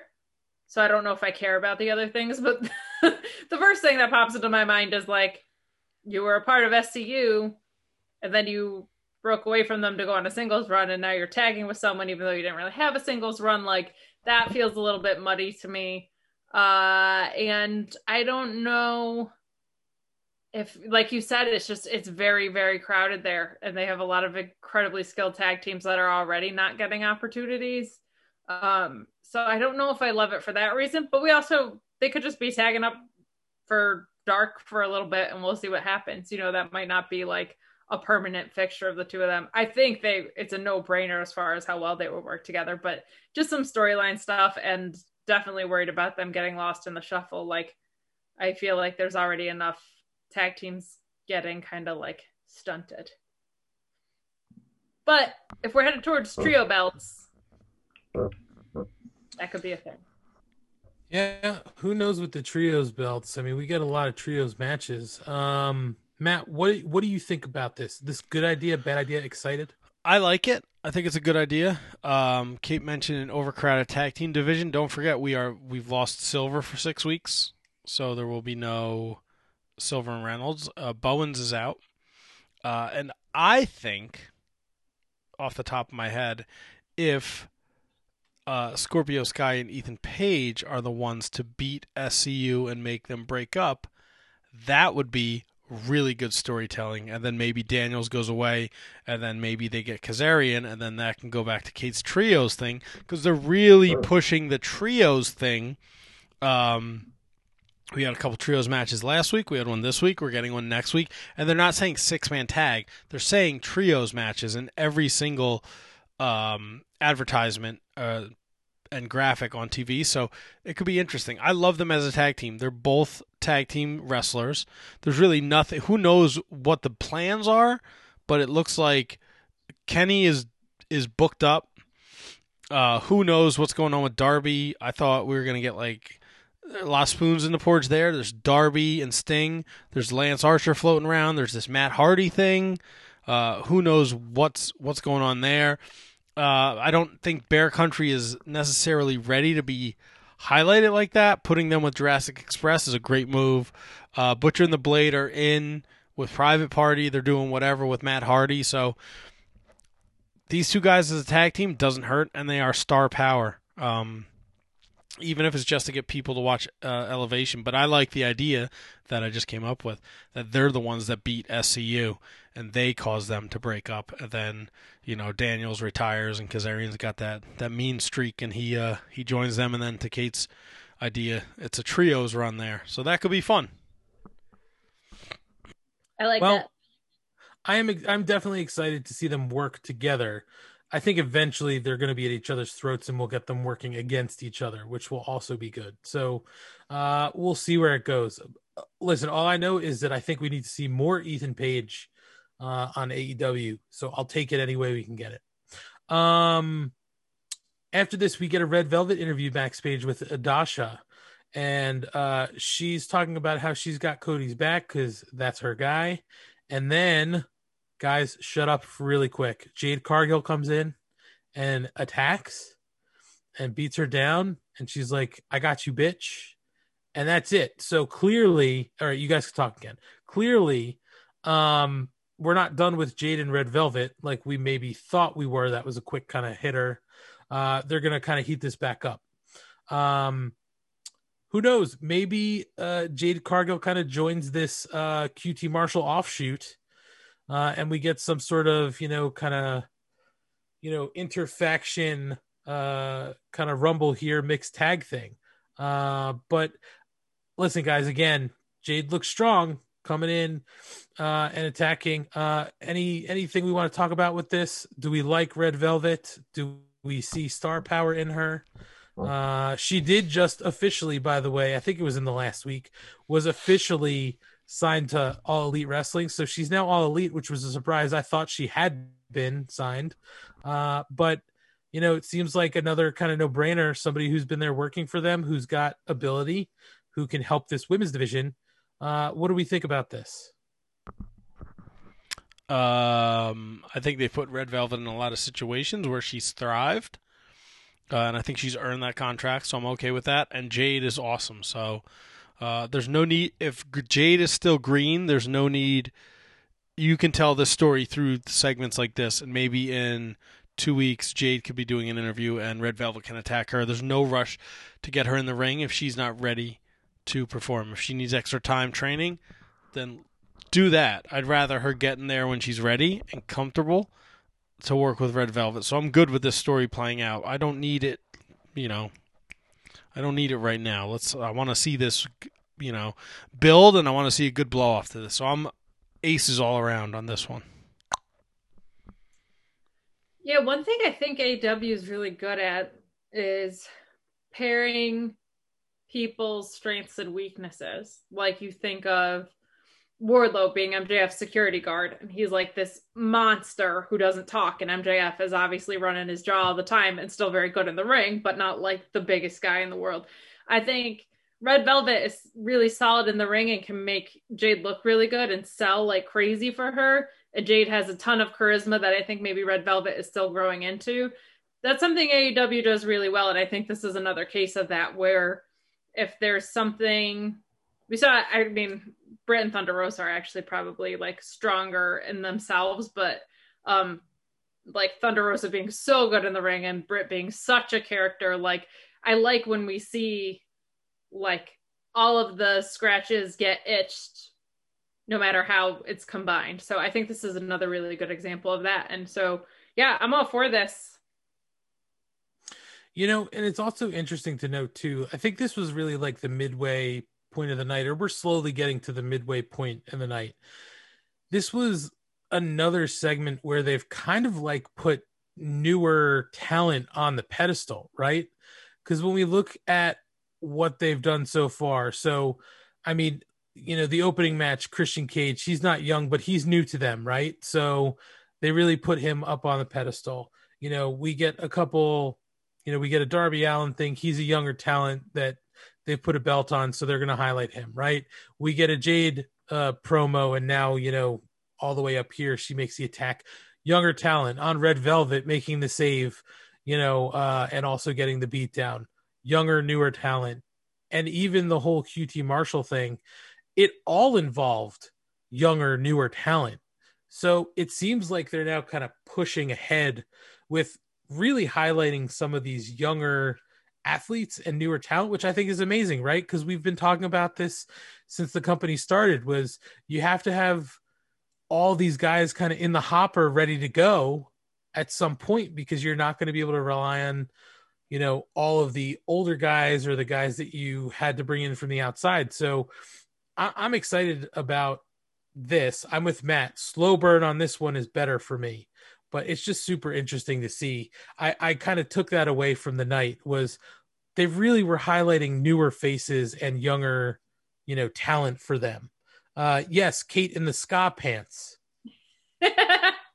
um, yeah, I agree with you. And the other thing is like you have the young bucks with the belts and you have Kenny with the belts too. So I feel like it's really well balanced where new talent is getting spotlighted and then you can have new talent get put over in feuds with the belts, but you have established veterans holding two two belts, and then you have a younger Darby holding one. So it feels like they're pulling all of this new talent forward, and they're doing so, but it's all anchored with people that are seasoned veterans. QT Marshall, for example, um, and then everybody who's who's holding belts outside of Darby. So I think that's just a really good recipe for success. Is like you have the established people that can guide drag those green guys along a little bit. yeah, for sure. Absolutely. So speaking about newer talent, we get uh, our next match is going to be Cezar Bononi and John Moxley. Um, but before this match, Mox cuts a promo and he talks about all the things that have pissed him off and you know kind of his professional wrestling uh, career as of late. But he certainly does put over Cezar Bononi uh, saying that he's a guy that he, he can make money with, but if he doesn't kill him tonight, uh, but he's gonna you know drop somebody basically on their head. Uh, so um, we do get Bononi versus John Moxley, and also we get Ryan, the Hollywood hunk Ryan Nemeth, ringside, as well as um, uh, oh my God, JD. Uh, lost his name. Drake. Uh, JD Drake. Drake. I wanted to say strong. I don't know why. JD Drake, our ringside. uh, he definitely is. Um, so it's a pretty decent match. Bononi holds his own, but eventually, uh, even with some uh, interference from JD Drake uh, and uh, Ryan Nemeth trying to come in and kind of get Mox off guard, uh, Mox does get Bononi in a sleeper, and the referee calls the matches. Um, also, something I sort of love about uh, AEW is a lot of these submission wins are guys passing out, not necessarily tapping, which I think is kind of cool. It gives it a real fight feel, like that guys are actually blacking out uh, and getting put out. Um, so listen, to me, it was another standard kind of Moxley fight. You know, he's got a lot of things he's upset about with you know Kenny Omega and the Good Brothers hurting you know Eddie Kingston and all this other stuff, and he's going to take it out on uh, Bononi, and he certainly does that. I didn't have a problem with it. I thought Bononi looked pretty good. Uh, Kate, did you have anything uh, you wanted to call out about this match? Uh, just that I completely separate from the match, but related to Bononi if you haven't read about what uh, AEW Legal did to pull strings for his wife's uh, heart condition, do so. It's a, just a really feel good story, and it seems like AEW Legal really goes to to bat for people between everything they did for Brodie and Amanda Huber, um, and then here again with Bononi and his wife, who's been battling and battling, um, and the situation that they encountered. Uh, go, it's worth seeking that story out because it it is it will just make you feel good. But as far as this match goes, I love a good Mox promo where he's like, uh, you're great, but I'm gonna kill you. Um, and this this match was fine. It did what it was supposed to. Matt, what did you think about Bononi and Moxley? It was fine. Uh, to Kate's point, it served its purpose. Uh, Moxley cuts a great promo, but it just kind of, I don't know. It was it was kind of in the same uh, avenue as uh, Hangman versus Bononi last week. It's just a squash match. Uh, they had to fill time. There's a bigger story that we'll obviously get into as the night progresses. So it is what it is. Sure is. Uh, we do get a Team Taz interview backstage where Taz reiterates that everything is fine. And then Ricky Stark says that he had a great time on Dark he wants to hear what Brian Cage thinks. But Cage starts to criticize Ricky Starks. And then Taz has to play peacemaker and get everybody kind of sitting down and relaxing and says, everything's good. Even Hook was there in his fanny pack saying everything's good. So, um, I don't know, Kate. Uh, I like where this is going, and I'm not a big Brian Cage mark think you're a little bit more of a cage mark than I am. Um, I am very excited to see us eventually get to Cage and Starks. That's where this has to be going, right? Uh, yeah, it's a shame you're not in Jacksonville because I would love to talk to uh, Taz directly, but um, yeah, I like this kind of like everything's fine. Taz has this like you know the gif of the dog who's sipping coffee while everything's in flames around him? Yes. That's Taz right now, and I love it. Um, yeah, and I to your point, I'm not the biggest cage gal. He's had some much better matches of recent that have made me excited about the idea of what he can do. And I think Starks is gonna bump like crazy for him, and that that will be great someday. And I'm also ready for Starks to break out. I think he's been um, acknowledged but maybe a little underrated in this new crop and i cannot wait for that venom and for for starks to be the stroke daddy that he is. Let's rock and roll. Stroke daddy that he is. Uh yeah no i listen i think at some point ricky starks has to take that tnt title and just hold it like a true heel. Um you know, dodging fights or uh, just, you know, thinking he's the shit because he's holding that belt, and it'll be awesome. So uh, I'm with you, Kate. Let's see him do what he does. Uh, Matt, any thoughts on the Taz promo? I know you're a Taz mark. Um, what did you think? I don't know if I'm a Taz mark. I was more of a Sabu guy, so Taz is kind of you know, not not in my wheelhouse. We are friends. Sometimes he he drops by the show. Um, You're never here. Who? You're never here when he comes by. You're always just like in the bathroom. Or yeah, something. so weird. It's so weird. Or I'm getting another drink. Um, Mm. I think you guys said it best. The dissension is the dissension, excuse me, is there. Eventually, I think we're gonna get Brian Cage and Ricky Starks, and I think that's gonna be awesome. Uh, so I'm good. I'm happy with this. I like how they constantly go back to them. Uh, and Ricky's upset because, or no, excuse me, Brian is upset because they didn't beat the other team faster than they should have on Dark or Elevation, whatever show they were on. So I'm in on this. I like a little dissension, uh, and uh, I don't know. I'm kind of interested to see what they see what they do with Hook. Hook brother, yeah, Brother. He's got to get he's got to get that fanny pack hung up, and he's got to start to to hook some people in. Um, guys, after this was maybe one of my favorite segments of the night. Uh, MJF is now backstage with the Pinnacle, and he has a gift for them, and he lets them know it's a new personal stylist because, guys, we all know heels wear expensive custom suits. Yeah, so this the- is the way to go. This is the way to go. But that's not all. He let them know that they have an interior decorator and they're finally gonna rid of the gonna get rid of the stink that's coming from the bathroom. And when he opens the door, the inner circle is inside. But MJF tries to run and he can't get anywhere because outside the the dressing room door is Jake Hager. And they start to brawl. Sammy Guevara starts going at it with uh, Shawn Spears. Um, uh, he uh, he slams, I think, his head ag- uh, through a door or against uh, a door uh, to kind of put Shawn Spears out. Wardlow and Hager are brawling. Uh, Jake gets, uh, I think, like a rock bottom uh, through a massage table. Ortiz and Santana going at it with FTR.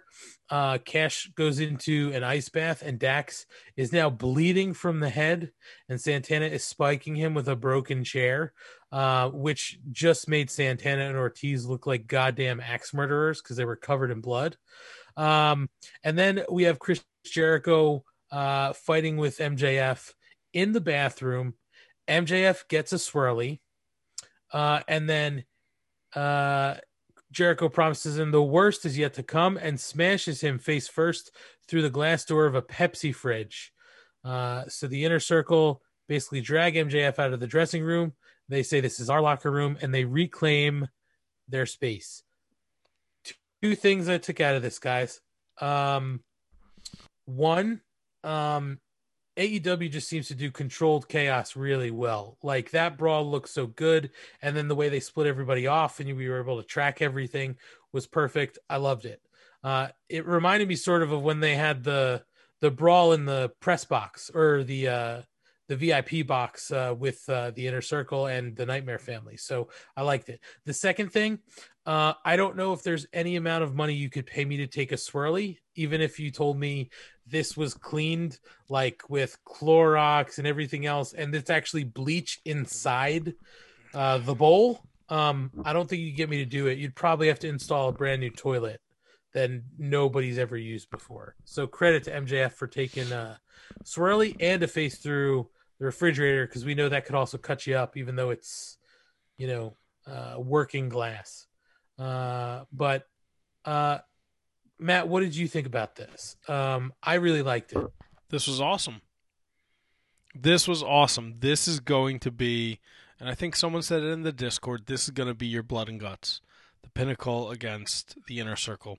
Uh, Dax got busted open hard, hard way, and he put he had to put pictures on social media. To get stitches. He said uh, he quoted the um, the Untouchables. If you put one of ours in the morgue, we put one of yours in the grave, or something along those lines. Or you put one of ours in the hospital, we put one of yours in the grave. Um, so like, you roll with the punches. I fucking love it. I'm a little suspect on uh, how they got in the bathroom and the fact that they were in there and nobody had to use the bathroom. But whatever. That's just me being a weirdo. Uh, Sammy Shawn Spears. Uh, I love the the whatever that move is that Sammy does, that weird go to sleep where he kind of has you up in the torture rack and he flips you over. I like how Spears rolled through the door. Uh, I thought that was pretty funny. Uh, and MJF and Jericho is just going to be an absolute bloodbath whenever they get their hands on each other. So I'm all in on this. Uh, I just don't want it to go the same route as as it did to get here. You know, are we going to get? I know next week the inner circle is going to speak. Um, are we going to get the week after that? Uh, the pinnacle's going to speak. Like, I know we have to build toward probably uh, double or nothing, but I don't think they need to be on TV every week, and I don't need goofy segments every week. You know, let it breathe a little. If the inner circle is going to talk next week, don't show me the pinnacle, and you know, just let it breathe. It doesn't have to be every week. Uh, I know that was by the time we got to the inevitable breakup, those extra weeks that they added because they moved the pay per view, I think really hurt the storytelling. And people were kind of like, do we need another fucking inner circle town hall? Do we need another meeting? So if they don't go that route, I'll be good. On on paper, what I saw tonight, awesome, awesome stuff. Yeah, I agree. I think who doesn't want to see you like the high school bully take a swirly? Come on how cathartic is that for fucking theater nerds like me, right? I love, love, love that. It's so just like it's such a like a playground thing, it feels like. I loved it. Um I couldn't agree more. You guys put it pretty well. Like I think that the feuds that are breaking away from this are gonna be awesome. To me, the biggest thing to come out of this was Santana and Ortiz looked fucking vicious. And this is what I want from them. I loved the street fight. I love this type of Santana and Ortiz, and obviously um, FTR are perfect opponents for them. So that is probably the money feud I'm most excited about. I think everything else surrounding this is going to be great, but let that let that burn all night. I'll take it, and I think. I don't think we're gonna get a bunch of goofy inner circle segments anymore because I don't think they're goofy. They were goofy heels, and now I think they're gonna be like badass faces. I think now we're at a point where it's much more serious. Um, I don't think it's it, it's not funny anymore. Like shit got real. So I think that you're absolutely right. These things need to breathe, but I also don't think it's going to be like, you know, it's not going to be orange juice Mimosa Mayhem Jericho anymore. I don't think. Like I think it's going to get very very serious for them, and I look forward to that. I like my faces having an edge, so let's do it. well, I'm excited to see what happens next week when the inner circle speaks. I'm with Matt though. I don't want to see like the pinnacle at the same time or do some sort of stupid retaliation. Let's see what the inner circle has to say and maybe they throw down a challenge and uh, we'll see where it goes. Uh, after this, we get a Young Buck interview backstage.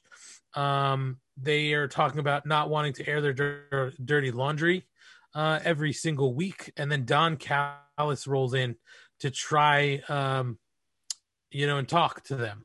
Uh, Nick Jackson kind of pushes past him, but uh, Don asks Matt to hear him out. He says that, you know, they broke Kenny's heart uh, last week and asks him what's wrong with him. But Matt doesn't say anything. He's just kind of fuming. And then Don Callis gets frustrated and slaps him across the face.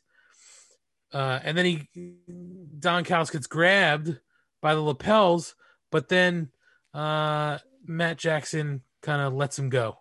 And Don says, uh, Is there anything left? You know, you're kind of dead inside. And then calls him pathetic and he leaves. We go to break.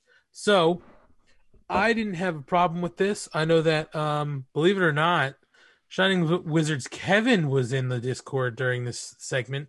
He said he actually liked it up into the point of the slap, but I didn't think the slap really did anything to ruin this for me. I get why it was done because he's trying to get some sort of emotion after calling him dead inside, you know, and he calls him dead inside. So I thought it all worked. And I thought, as other people in the Discord were saying, I thought that this might be the best Don Callis we've seen kind of in recent time coming to AEW, although I thought he's been pretty good as of as of late. So another good one by Don Callis. Matt, what did you think about this segment? I like this segment. It was short, it was sweet, it was the best Don Callis we've seen, and you know, I think the slap is him trying to get Matt Jackson to actually attack him versus the last time when he faked the attack uh, and he gave himself a black eye and he told Kenny and Kenny was upset. Now I think this time he was looking to push the envelope because I think regardless of of what we're seeing, I think Don Callis is trying to drive a wedge in between the Bucks and Kenny Omega. Um, and if he could have gotten Matt Jackson to attack him, the cameras were there. Obviously, you know the story would have played out. But uh, I loved it. I think it's great. I love this story. I love what we get after this. Uh, it all ties together. So I was all in. This is a great Don Callis promo. This is much better than him being Goofy, the Invisible Hand, whatever other fucking dumb nicknames he wants to call himself. This was a great Don Callis promo. Thumbs up for me. Yeah, Kate, I really like. thoughts? I liked this a lot too. I've I've liked Don Callis this whole time. I know he's not for everyone, but I've really enjoyed it. What I liked about this was it just felt very authentic. This whole thing does. There's definitely points like I think in everybody's life where they, you know, like not themselves and they have people good or bad trying to get you to do something about it. So I just like that. It, it feels much more sincere. And what's nice about it to me is it's like, yeah, I'm trying to make you come alive. Like, look at me, justify it. But you know, if Matt Jackson laid hands on him, he would have gone crying back to Kenny, right? So it's like there's still heel behavior, but there's almost like this empathetic appeal coming from Don Callis, which I really, really liked. And to Matt's point, it was short, it was quick, it happened, it was done. Sometimes it's the best. That's why I love Eddie Kingston so damn much. Usually he's just like, I said it, boom, and I'm gone. Like sometimes the shortest segments are the most effective. Well, it was a good one. We'll see where this goes because right now we have the Good Brothers and Kenny Omega versus the Laredo Kid and the Lucha Brothers. So, a couple things I took away from this is, man, um, Kenny. I mean, the, all these guys can work, right? Uh, all of the Lucha Brothers and Laredo Kid are really great. Kenny makes everything look violent that he's, you know, giving and receiving. Like he just really sells so well. Um, the other thing I learned in this match, and it's no surprise, Rick Knox should have his license revoked. He can't control a goddamn thing in the ring. It's just, it might as well be ECW because there is no uh, order in that ring. Either way, uh, it does make for a fun match uh, because there was a lot of action going back and forth. Uh, Kenny hit some vicious V triggers. Um, and then uh, eventually we do get the win. Kenny Omega and the Good Brothers by pinfall on the one winged angel. Nobody's kicking out, especially not the Laredo Kid. Um, and then after the match, Moxley walks out to ringside, and shortly after, the Young Bucks are by Moxley's side. They rush the ring, but the Kenny and the Good Brothers run off, and now we go to break. So, guys, what's going on here with the Young Bucks? Uh, also, what did you think of the match, Kate? Uh yeah, there's leadway and then there's just not doing your job. And Rick Knox just doesn't do his job. It's like it, referees are so underrated and what a critical role they play to not be noticed and to make like the pace of their count matter. Like so many of these things matter and it just snaps you out when somebody is doing such a piss poor job. It drives me crazy with Rick Knox. Um, I thought this match was great. I mean, what a what can you say about any of the guys in it? Like Kenny Omega, you're right. Violent selling, violent delivering. Um, you know, Lucha Bros. Like what? How many times are we going to talk about how ridiculous Fénix is? Um, and I love this alignment, especially. Is Eddie Kingston shoot injured? Do we know? I don't know. They did put him out last week, obviously, when they, um, you know, busted his ankle up with the chair. Um, so I would, I don't, I honestly don't know. Maybe he just needed some time off, or they're giving him time off television, which is kind of disappointing because I liked what him and, um, him and Mox had going. Maybe he did have a legitimate kind of thing with his ankle that he needed to take care of. So I, I don't know. We'd have to look it up. Okay, because I was just gonna say if that was unexpected, what a smart, quick pivot to have the Young Bucks and Mox align in place of whatever he was going to do with Eddie. I think it's such a, a smart and natural way to have a couple of stories tie together here. I really, really like it. Um, what a fun, what a fun mix of styles just in everything that we named. Like all of them kind of do something different, which is really cool. So I'm in like Flynn on that. I think that's really cool if they're gonna have trios at each other or whatever, or if something's gonna happen with Impact or whatever that's gonna look like. I I like those alliances. I I think it's clean and they make sense, and it's a cool way to continue storytelling with Mox and Kenny without have it having it be like all about the ring not exploding. we're Like it just so easily slides together. I'm in. Matt, what Uh, did you think? I really like the match. Uh, did not disappoint. I think Laredo Kid shined in this match. Uh, he looked really, really good. Uh, they kind of planted the seeds last week with the the Moxley Young Bucks thing. Like him and Eddie weren't sure what the Bucks role was, uh, and then obviously after the segment with Don Callis, we'll see. But there's, as I like to say, a lot of spoons in the porridge on this one. This could go a lot of ways. This could be, you know, Eddie. This was clearly not live. This was taped last week. Um, so this could be, you know, Eddie's not there this week, and then next week Eddie gets in John's head. You can't trust them, or if Moxley eats the pin, or there's shenanigans next week during the six way, then we can get Eddie and Moxley against the Bucks. Like there's a lot of things, uh, a lot of avenues they could go here. So I'm good with it. I liked everything about the match. The post match was good. Uh, it sets up a couple different things. Again, more trios matches. So who knows? You know, eventually I think they're gonna unveil trios championships, but we'll have to wait and see uh, when that happens. Well, it's working. I like where this is going. Let's see what happens. We come back from a commercial break, and Rebel is uh, interviewing Britt Baker backstage. Uh, Britt hypes up AEW Dark Elevation and that she's going to be on it. But also, guys, it looks like she's going to continue her feud with Thunder Rosa. I think they're giving it a little break here, but uh, something I actually never thought about that Britt Baker brought up, and I said actually pretty smart. She never technically beat Britt Baker because it was an unsanctioned match, so it doesn't count on the records. We all hope that that was kind of the end because there was nowhere else we think they could go from there, right? Now it looks like at some point we're going to see them back together. What did you guys? Uh, that's the part I'm kind of focusing on here, but talk about whatever else in this promo you'd like. You know, I guess Kate, let's throw it to you again. Super critical of the women's division. We all have been, but I want to get your take on this first. What do you think about that in particular? And like I said, anything else with this promo, but the really the fact that she brought up Thunder Rosa again, and we're clearly not done. I had two thoughts about that. One, um, well, first of all, I was like, no, let that be the blow off. But I'm not a, mad about it if it's for the belt, because that's a whole other situation. So if one of them wins the belt, um, that could be really cool. And sometimes they throw these red herrings, like uh, they'll keep somebody talking about someone, but they'll go focus on someone else. But just to keep that story alive, it might just be trying to get eyes on AEW elevation.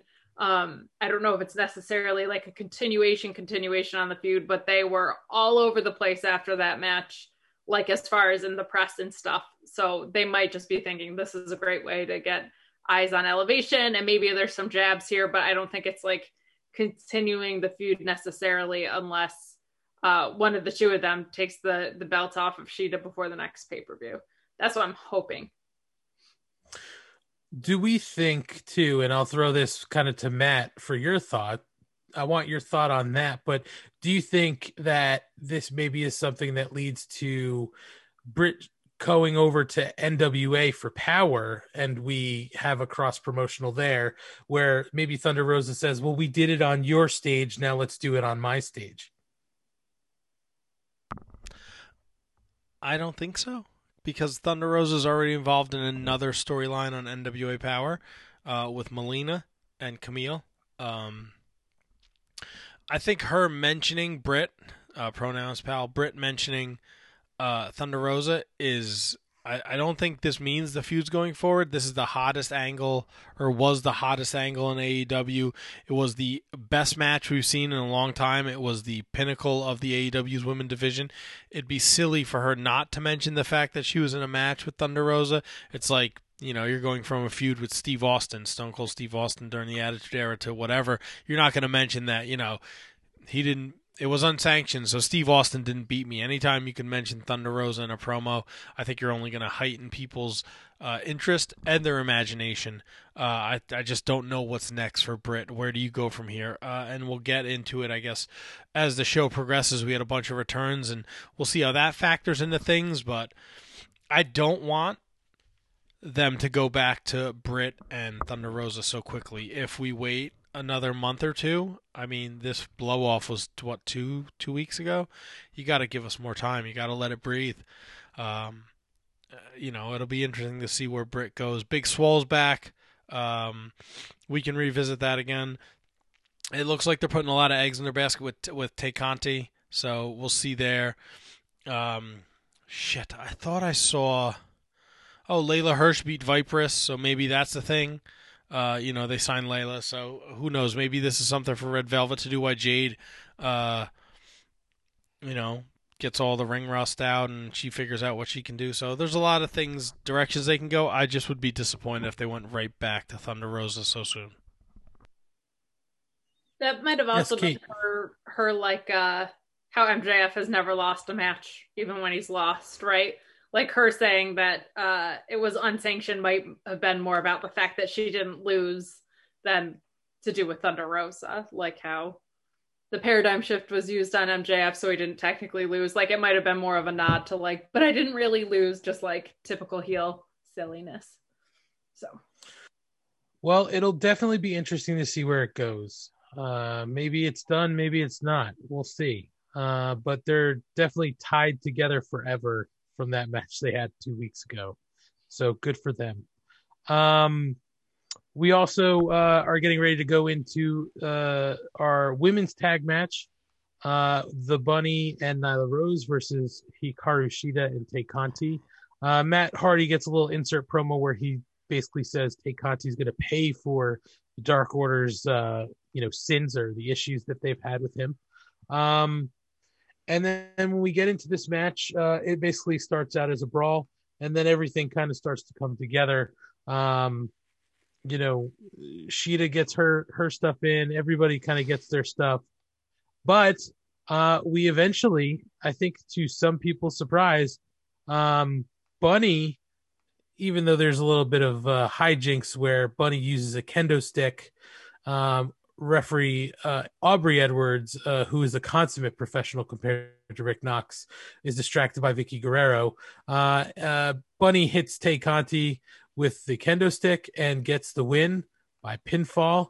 Uh, and Tay Conti, after looking so strong last week, takes the pin in this tag match. Uh, so uh, I guess Kate, let me throw this to you again, again, because there's been so much happening with the women's division, and you know it's just a passion. Uh, it's a passion for you this division in AEW. I'd like your take on this match first. I didn't have a problem except for the fact that Tay Conti took the pin. Uh, what was, you know, what was your kind of thoughts on this match and the way it played out? Okay, so I should have mentioned this when we were talking about Dark and Elevation. I can't. I think it was on Elevation. Tay Conti pump kicked the ever living shit out of someone. I don't know if you saw that circling. So undersold on commentary, but holy shit. Um, and it makes me happy to see her grow week in and week out the way she is. Like she really seems to be putting the work in, and they really seem to be hot shotting her. I wonder if she's on what Anna Jay's track was going to be. Um, I'm with you. I kind of liked the bunny being a little bit conniving with Aubrey. Uh, this match was better than I thought it was going to be for sure. I'll say that. Um, I'm not so sure about Tay taking the pin either. The only thing I could think was that, you know, she is number one in the standings and she's not your champion. So maybe that makes sense. Um, but I was much more pleasantly surprised by this match than I thought it was going to be. It looked a lot cleaner and more organized than I was expecting. Um, and it was nice to see Allie back in the ring. She looked pretty good. Yeah, I mean, I so to your points there, Kate. Uh, I totally get it. Like somebody had to take the pin if if Shida and Tay Conti were going to lose, and it's not going to be cheating. She's your champ. But I I would have put money on it was going to be the bunny taking the pin here tonight. Uh, so it's interesting. But again, they're they're they are highlighting talent we haven't seen on TV in a while, right? So the bunny gets the win in her kind of first match back in a while on television. So interesting, Matt. Your thoughts? Uh, I like the match actually. Uh, again, this the I hate the spots where everybody gathers outside the ring so everybody can catch each other. Um, But with that being said, Tay did not get beat clean in the ring. The bunny used the she cheated. She used a kendo stick. She hit her. All right. The what do they call it? The the tie, tie KO. The tie. She hit the tie KO, but Nyla Rose broke it up. Uh, and then shenanigans ensued. Uh, so I get it. You know, like that's good storytelling. They can't. You know, the bunny hasn't been on TV for a while. She looked great. Um, she can't get the win without a little assistance, and she used Shida's kendo stick to get the win. Uh, and there was so much stuff going on outside the ring with the Matt Hardy and the Private Party and the Butcher and the Blade and the Dark Order uh, and Vickie Guerrero. Uh, so I think for all the all the shit that was there that could have muddied it up, I think they told a good story. I think the bunny using the uh, kendo stick to get the win gives us another maybe storyline with Tay and uh, and the bunny. I'm really not. I just don't want Shida and Nyla again. Yeah, I'm kind of with you there. We've seen it, so I get it.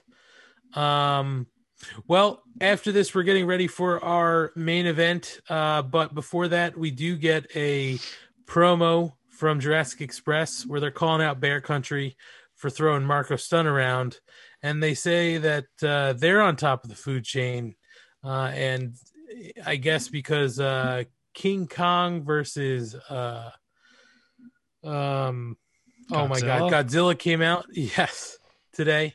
Uh, they want to have a match next week. Um, they'll be Godzilla and Bear Country be King Kong, but Matt's favorite guy, Marko Stunt, reveals that he just got a King Kong tattoo. What a fucking Luchasaurus. hand job! That's right. Luchasaurus is upset because he's like, we're the fucking dinosaurs. Of course. Why would you get a fucking gorilla tattoo? That better not be real either, because his excuse was fucking dumb as shit. That he got He it just said, as a reminder, just so he could beat people's asses. Yeah, he said something like, so I could beat that ass. And I was like, I don't understand that, but okay. So He's a dummy. Next week we're He's a dummy, and he doesn't belong to be in the spot he's in. How do you like them apples? You're a fucking, you're dead weight, and you're holding down Jurassic Express, and you're holding down Jungle Boy. Guess who's in the rankings? Jungle Boy twice. You know who's not in any rankings? Marko Stunt, because somebody has to eat the pins. You annoying little shitmonger. Why would you get a tattoo of a gorilla? Maybe your lead, your I- leader is a dinosaur. maybe because he's going to be spending time in Gorilla because you ruined his self esteem. Good. I hope I did ruin his self esteem. I hope he fucking shaves off all his hair. He looks like Sinead O'Connor, and he fucking roasts in the sun on the beach in Jacksonville. How you like them apples? You pasty little white shit. How? Now, how are in- the beaches in Jacksonville? I've never I I, would didn't assume- get to go the whole time. I the whole time I was here I was at the I was at the uh stadium and then I got right back on a plane, man. They don't let you gallivant around. I would assume they are nice. You get a nice breeze off the Gulf. Is it, it Jacksonville's not in the Gulf though? Isn't it on the side with the Gulf of Mexico? No, dum dum. It's on the coast. well, both are the coast. Well, fu- well, fuck No, me running. like- I've never been to Jacksonville. You want to know why? Because I hear Jacksonville's a shithole. How do you like them apples? Wow. Matthew, I went there. I went there every day for every week for a year. It sounds like your problem, not mine. They sullied the good name of Dan Marino when their shitty football team destroyed him in his last game ever, and I've never been able to go back. I can't even look at Jacksonville on the map. That's why I don't know where it is. And I'm also an idiot, so tell a friend. But I don't have any fucking gorilla tattoos on me when my best friend's a dinosaur, my leader. I mean, you do have a bat. I do have the death bat. Do you want me to take my shirt off now? Yes, yep. Now I definitely want to see it. I mean, I can't believe you would get that put on. Oh my god! Now I'm going to do the rest Why of this would pod- you do that? I'm going to do the rest of this podcast like Bert Kreischer. Oh, I hope you're happy. I uh, I can't believe you have that thing on your body. The death bat? Oh, it's terrible. It's cool. the Mets locked No, up not Cisco Lindor. He's just wiling out. Matt. Swing your shirt around your head. Get it going. You sign Lindor. Woo! What? Look at my hairy Kate, nipples. um, you love my nipples. Mac, how much if we got your one nipple pierced? Oh, I don't know. That would probably hurt. No. I would think Kate, I I'm thinking that maybe when we start to get this Dark Order thing, or whoa, now I'll have to do it. Matt's infected. guys, over to That's the infected.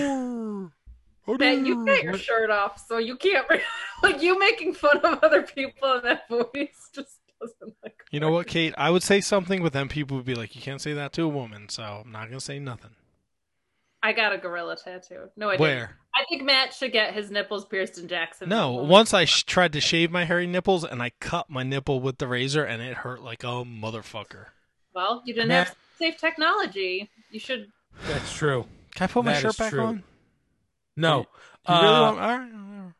I s- here's what I suggest: a Mark Order podcast uh, trip down to Jacksonville. Right? We did the math. It's a what? A day and a half drive. Uh, ha- uh, three quarters of the day drive. Sixty. You know what? I will reach out to Lindsay Snow, and we can all get tattoos at our tattoo shop. I would certainly get a tattoo, not a nipple piercing. But Matt, But if no, we, I'm not signing up for a nipple piercing. What would it take? Because we can make this a rate. We can make this a podcast bit. Like we Oh, can don't do that because you know I'll do any bit for the fucking show. Why would you do that to me? sign it up. No, I don't want that. bit. No. What if? But here's what I was going to say. What if we, when when it's uh, when we're all immunized and we're safe, and we can go to Jacksonville for a wrestling event, um, what would it take for you to get your nipple pierced? Just one. don't want to. You could Just take one. them out. You could let them close up a month later. That's a terrible idea. That sounds very painful. I I'll just talk to Berg Ree. I'm sure. She... it's up to Berg. Oh, it's up to Berg. Oh, the Bergman. yeah, I Good. asked him. He recognized your um avenge tattoo right away. Thank you you. know. Did he recognize my Dawkins tattoo? No, nobody would. It's not true. This is a Trivium tattoo. Why, Becoming the dragon. Matt? The generic rock tattoos. You got to stop. There's no. There's a dragon and there's a fish. It looks very good. They're really nice. Very- I know they're nice in person. It's just the fact that it's three bands that are just like, oh, Uh, do you have any problems with Iron Maiden or Motorhead? no, neither of those. So if you got those, you're good. It's the lower half. Berg Of, it's the lower half. It's the lower half of my body, buddy. Nice. You've seen my did tattoos. Say about I about can't them re- out. Everyone freeze. Berg says you need to get your nipples gauged. Boom. Oh, like my ears? No, what is wrong with the two of you? Boom, roasted. Boom, roasted. No, I'm not getting my fucking nipples tattooed or gauged. Well, folks, stay tuned because we're gonna have some discussions Stay behind the scenes, and Oh, we'll let you easy, know when the one nipple piercing is going to take place. I'm not. Just a single you- nipple. No. You hate Berg is basically what you just said. You were like, I don't give a fuck about our listeners. if Wow. it means I'm not That's what putting. heard. Whoa, whoa, whoa, whoa. We're one. We're not even three hours into our new show, and I hate the listeners because I won't deform my body with piercings in my nipples. Yeah. I don't see you lining up for nipple piercings, or you. No, I'm a I'm a dame. Oh yeah, you're a dame. What are you out of here? You got all fucking dressed up for this dumb podcast tonight. You couldn't figure out your green screen. You want to look like Anna Jay. But I got to get my nipples pierced for this show. Yeah. Don't you say anything up Yeah. there, fucking Mister Jacksonville. I don't want to hear it. I'll, I'll get a tattoo for sure. At A the- tattoo at, of what? uh, well, I'll have to You want- visit my. Uh, Everyone gets a Nard dog tattoo. no, you, Aunt gets a tattoo of that's a portrait of Matt with his gauged nipples. how about just a tattoo of Matt's gauged nipple? How about Matt's not getting his nipples gauged? Just pierced. Uh, No, Just pierced. It's I'm- fine. You leave these nipples alone. But Ma- If Rhiannon walks in, I'm logging off the call. What do you mean if Randall? She's gonna be like, "What are you doing, dummy?" She's downstairs making Easter Easter food. The visual of you getting very defensive while shirtless and your cat's butt in the picture was just phenomenal. That's what Nelly does. What a babe. well, They did at this point also hype up the card for next week. Matt, would you happen to have the card for next week? I do have I the card don't. for next week. Jurassic Express against Bear Country. The Inner Circle returns. Darby Allin defends his TNT Championship against JD Drake, and Tay Conti takes on the Bunny. Our main event: Kenny Omega and the Good Brothers against Moxley and the Young Bucks. Although I don't want to say that's the main event because knowing AEW, they might open with that. Very true. Very true. But another tr- high, like high level trios match. So it's interesting to see where they're going with the trios. Um, and then, folks, we're at our main event of the evening on Dynamite. The best friends, uh, Chuck Taylor and Orange Cassidy versus Kip Sabian and Miro in an arcade anarchy match. Now, for those who may not have seen this, arcade anarchy simply means that they uh, remove the barricades from ringside, put a whole bunch of arcade cabinets uh, there. Some nice ones too Mortal Kombat, Pac Man. Uh, there was a funk air hockey table. There was a uh, crane machine. They even had uh, things hanging up that you could redeem tickets for, like trash can lids and uh, chairs. So it was uh, it was set up pretty nice. Uh, but pretty much during this match, anything goes. Uh, use of weapons, arcade machines, all that kind of stuff. So we do get uh, a whole lot of uh, use out of those machines. At one point, uh, Kip Sabian puts Orange Cassidy into the whack a mole machine, uh, and then uh, Orange Cassidy gets hit with the mallet. Um, you know, uh, weapons get used for that are hanging up for tickets. Um, and then I'm going to kind of cut through some of this clutter. Uh, at one point, um, uh, there's a pin, and Penelope, because Miro is down on the floor, uh, Penelope saves Kip Sabian by pulling Ref Aubrey out of the ring, which I think I actually said a couple weeks ago. Like, we haven't seen anybody do anything like that with the ref. Uh, they should probably implement that if you're a, you know, a heel. And we saw Penelope do that tonight. And then she uh, gives a low blow to Orange Cassidy, who's on the outside now. And she goes to whip him with her belt. But what happens, guys? Something emerges from the crane machine. It's Boop. The alien is back. And she is out for uh, Penelope Ford. Uh, and um, they get into it. They go through the hockey table uh, an air hockey table or something. Uh, and then uh, we are continuing to fight among the machines. Uh, Miro is now taking it to both Orange Cassidy and Chucky T. And then and they're trying to crawl away, but a car is now coming towards the ramp. It pulls it up, guys. What is it? It's a minivan. It's Sue. That's right, Matt. She deserves It's- it. It is Sue. She's in her brand new uh, uh, minivan, and the door opens to reveal that Trent is now back. He kisses his mommy goodbye and goes to help his pal. So now he's getting into it uh, with uh, Miro. Uh, eventually, um, uh, Miro gets speared uh, through uh, through something I don't fucking remember. Table. A table. Oh, that's right. Miro st- stood a table up, so he gets speared through the table, and then uh, Chuck Taylor power slams Kip Sabian through the stage, uh, and that's the end. Best friends win by pinfall. That's the running power slam through this uh, the stage uh, from Chuck Taylor on Kip Sabian. So Kip Sabian uh, eats the pin. Um, and we can all assume what may happen next week. So we'll talk about that. But we leave the night. Um, we get a uh, best friends hug. Kris Statlander comes into the ring to do a hug. We get another zoom out. They got to give the people what we want. Trent's back. Kris is back. And that's the end of the show. So, a couple things here. For me, I actually didn't have a problem with this match. Uh, I really didn't want to see them fight like with arcade shit, but it worked. Um, awesome that Kris Statlander's back because I think we've all been kind of hearing rumblings that she's been kind of close to ready. So now she's back. And at one point when they went through the air hockey table, it looked like she was like down, and I was like, God, I hope she's not really hurt. But she looked fine. And the other thing was, I thought Trent was going to be out for like another couple months. So maybe his injury wasn't so bad, uh, or he uh, he healed 110%. Remember, like MJF overhealed. Maybe Trent also overhealed. Uh, but it's good that Trent is back because I think Trent is a great worker. Um, and I love seeing him wrestle. So, uh, all in all, I didn't have a problem with this. Uh, let's see. Uh, shirtless Matthew with soon to be pierced nipples. Um, what did you think of this match? Uh, I thought this match was a really fun time. I liked all the surprises. Uh, that's just Trixie. Trixie never comes on the camera. Good girl.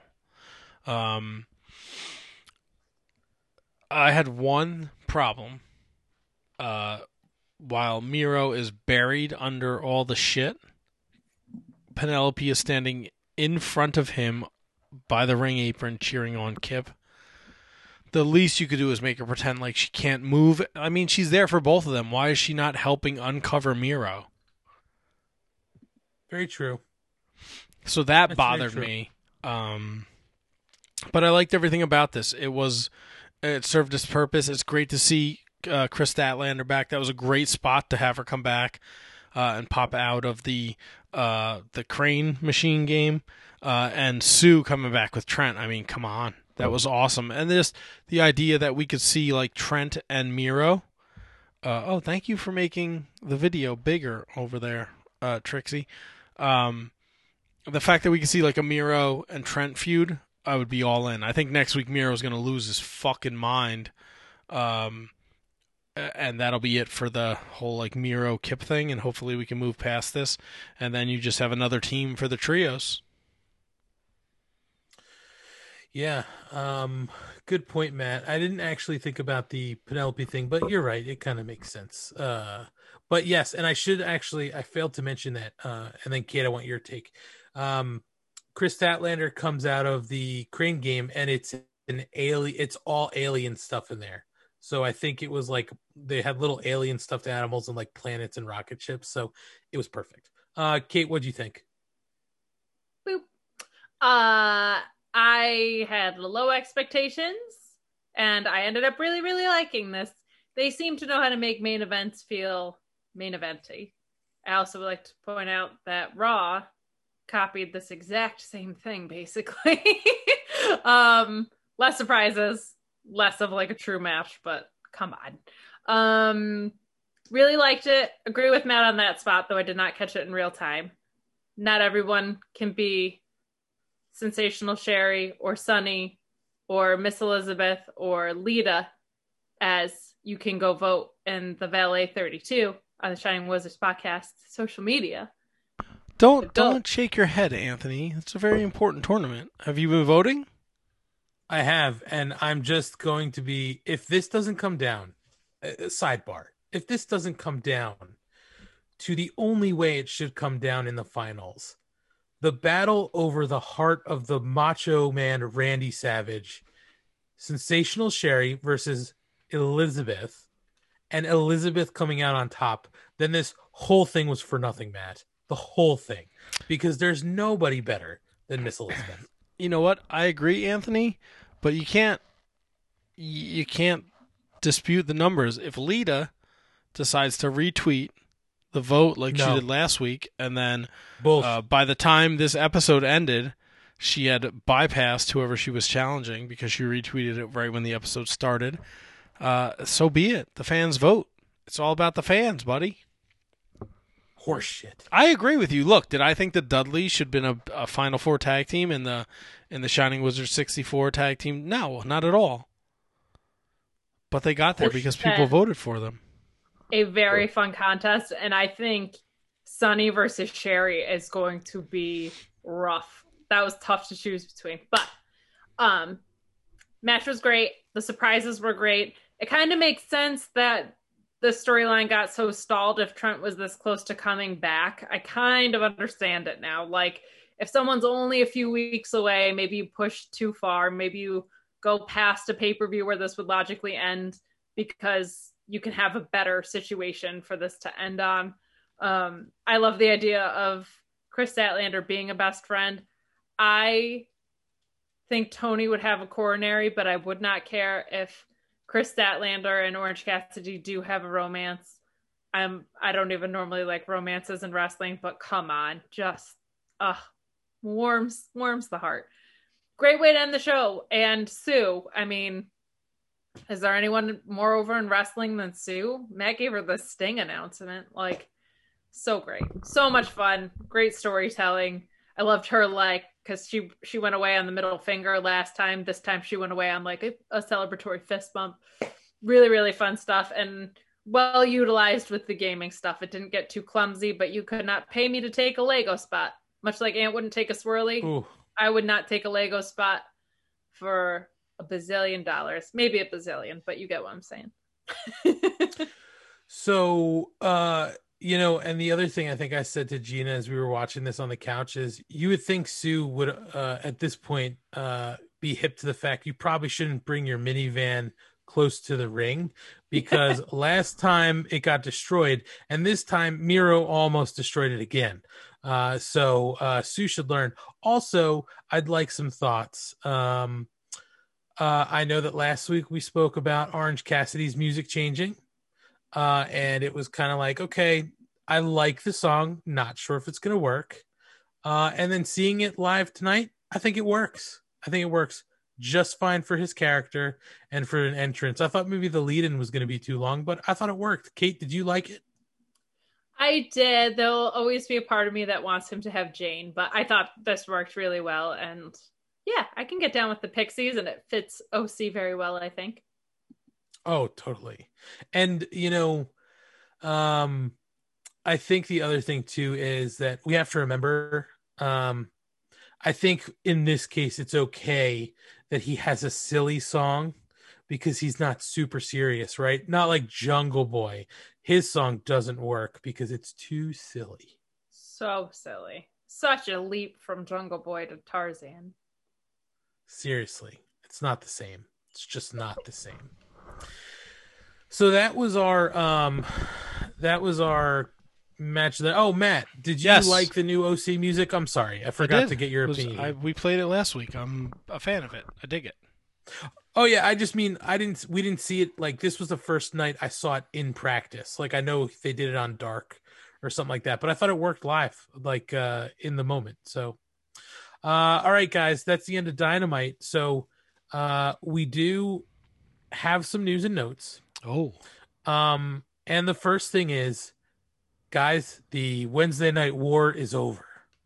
Was It's there been ever- officially announced. was there ever a war though? No, no there wasn't. absolutely no. not. but it is it is just something that's worth noting uh and it's not i don't think it's because of ratings or anything like that but it was announced uh i guess yesterday that usa network and nxt have extended their partnership for multi years uh and that nxt will be moving to tuesday nights at 8 p.m uh starting april 13th so again we've kind of talked about we we talked about earlier and how much wrestling is out there and what people are watching. And clearly you know WWE and AEW are two of the largest brands out there right now. So I think this helps both you know uh both brands as well as a fan base who's watching both to be able to you know watch them in real time so it's a good move but I wanted to just run through somebody put together kind of a it, it won't include necessarily everything, but enough of the big things and the schedule and how it will look once everything kind of shakes out. So wrap your brain around this, folks. When all these moves take place, Monday nights, we will have AEW Dark Elevation on YouTube, Ring of Honor TV on FITE, and then Raw on USA Network. Tuesdays, we will have AEW Dark on YouTube, NWA Power on FITE, and WWE NXT on USA. Wednesdays will be Dynamite. That's right. It will Hulkster. Uh, it is Hulkster. Uh, Wednesday nights will be Dynamite on TNT. Fusion will be on YouTube. Uh, Thursdays will be Impact Wrestling on Access. So Impact is moving to Thursdays. New Japan uh, Pro Wrestling is on Roku. And then uh, WD, WWE NXT will run on Peacock. And on Fridays, yes, uh, on Fridays we get New Japan Strong on NJPW World and FITE, SmackDown on Fox, and uh, I had no idea 205 Live is streaming on Peacock. No, So I it's unbelievable. So guys, as we were kind of talking about it before, like how much wrestling there is, there literally we will be major wrestling on every night of the week in mid-April. Uh so Matt, hearing the schedule all laid out like that, are you going to keep up with everything? Jesus! Uh, I'm going to do my best to try and keep up with everything. Um, but it's gonna be hard. Like Dark, Elevation, uh, Impact, they're not. MLW is not at the top of my queue. Um, uh, obviously AEW, uh, Ring of Honor, uh, New Japan Strong, New Japan, uh, and then you know, if I can find time for NXT, um, it's just a lot, and there's only so many times I can convince my wife to watch wrestling. Um, you know, we'll f- I'll figure it out, but I like that it's kind of spaced out. But uh, yeah, you know, more variety, pick and choose. Kate, this is going to help you, right? Because you're an NXT, you, you're a regular NXT viewer, right? So this is going to help open up the schedule for you a little bit. I am ecstatic to have those on back to back days because I have friends that watch NXT on Wednesdays too that would love to watch AEW in real time. So I think it's just a very healthy move for both brands. And I'm also very glad that Impact preemptively was like, we're moving to Thursdays. I think that was a very smart call. Um, and I am, it's a good thing that there's wrestling I want to see on every single day of the week. That is cool. I'll take it. Dummy! Dummy! Yeah! Yeah! That was rude. No, what? You're just hitting buttons now. Do you understand me? We got to Huh. put together our own. We're gonna have to put together our own soundboard, Kate, for Yes. the Mark Order podcast. Yes. Oh yeah! Oh yeah! Suck on that, Hollis! Who's Hollis? Fuck the Shining Wizards. Well, good because we're not the Shining Wizards. These nuts. Got him. I got him. Anyway, moving on in the news and notes. I hate your guts! I'm not doing anything to my nipples. Oh, you're getting that nipple pierced, You're baby. fucking Um, drunk. Go home. You're drunk. Moving on. Moving Uh, on. they Onward. did- they did announce the AEW house show Ugh. card. So um, there were uh, tickets uh, going on sale March 29th. So that was a couple days ago for AEW's uh, first ever house show in Jacksonville. It is entitled AEW Presents The House Always Wins. So they're really staying hard with the casino theme here. But they did announce that it's going to be uh, Kenny Omega and Michael Nakazawa versus Matt and Mike Sydal. Cody versus Cody versus Ethan Page. The AEW World Tag Team Champions Young Bucks and Brandon Cutler versus Death Triangle. Uh, TNT champion Darby Allin will put his title on the line, but they do not say who that is yet. And we will see the Pinnacle, Britt Baker, Orange Cassidy, and Jade Cargill. Shut the fuck up, guys. Jade Cargill will be in action. So this whole thing. it's going to be April 9th. Uh, so obviously WrestleMania weekend uh, in Jacksonville. Uh, tickets, I guess, maybe still available. Guys, would this be something that you'd be interested in going to see, or is this card not enough to really draw you? It is very house showish. Uh, uh, I understand why they're doing it. I would not go see Michael Nakazawa and Kenny Omega wrestle the Sydals. But I get it. There's people who will be around for WrestleMania, and maybe like this is like a one. You know, who knows when AEW is going to go back out on the road again? Like, do you want to go see Effie's Big Gay Brunch? Do you want to go see Bloodsport? Do you want to go see Joey Janela Spring Break, or would you rather see AEW? Like, a lot of those things are if you are not, if you don't have your finger on the pulse of wrestling, you kind of don't understand what's going on. And AEW being an alternative, I guess you know you're there. It's your building. It's not like you're paying for it. So fuck it. Why not run a show and see if people show up? I wouldn't, but whatever. Yeah, I think this is almost as good as like a as good for the talent as it is for fans to go see. Like to give Jade Cargill a rep, I think is a really good idea when it's not on television. Um, yeah, I think this is just their way of participating in the big wrestling weekend. IWTV has their showcase. The collective is running WrestleMania is running. Um, why not just like throw something in there? I I think it's fun. Why not? If I had not been burnt out on wrestling from what's going on at the showcases, I might pop in. Depends how much it is, probably. Yeah, I don't know. What I saw didn't give a price. I think tickets were like 30 bucks, you know, nothing crazy expensive. So seems pretty standard. Uh, and then just a couple little things. Uh, we had talked about obviously Andrade uh, being available uh, to sign wherever he wants now. Uh, no news on where that is yet, but it did come out uh, that he has said, believe it or not, his main roster contract for the WWE was three million a year. So I guess at that point you don't give a fuck if you're not wrestling because you are getting paid. But uh, at that point, uh, I mean, clearly uh, he's not going to get that money anywhere else, right? Like that's insane. I mean, yeah, he's marrying Charlotte, so I think they probably feel pretty good about their financial future. Like he already has that much in the bank. He clearly I like I I think that's awesome that he was like, you know what, I'll walk away from that because I want to have a career.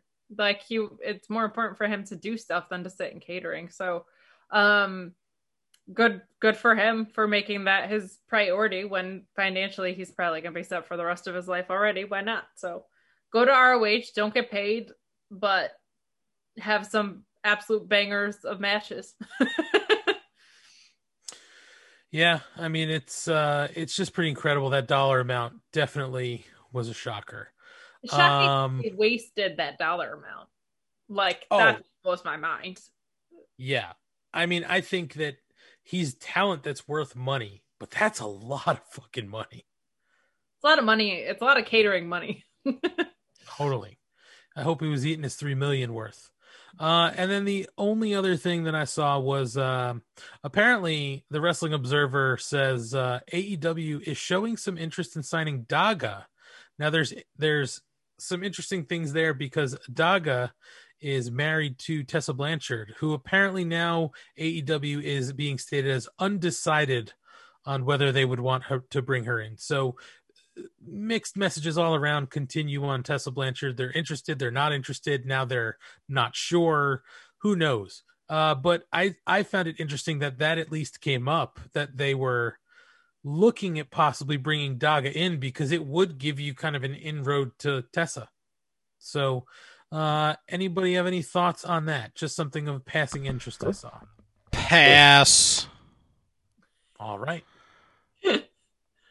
The I only agree. The, only thing I know from Daga is impact, and nothing he's ever done has been like, wow, that's great.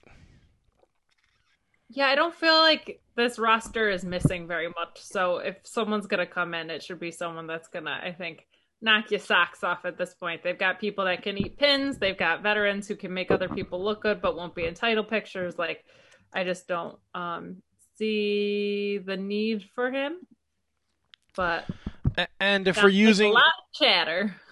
and if we're using Ethan Page in a tag team right now, like you clearly are, you know, there's a logjam at the top. So bringing him in, uh, you know, outside of getting a foot in the door with Tessa, who, if you're really interested in, is a smart move. But I don't think he moves the. He doesn't move the needle. He doesn't make you go, "Ooh, I'm gonna put on AEW because they have Daga." It's not like they signed Andrade.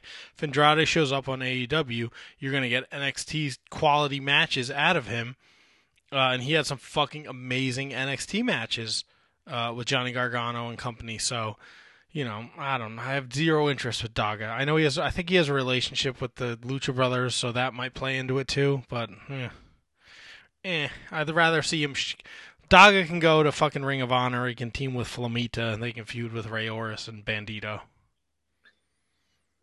Yeah, I, my only thought was the only reason you'd bring him in is because there's a chance that you pulling Tessa with him, right?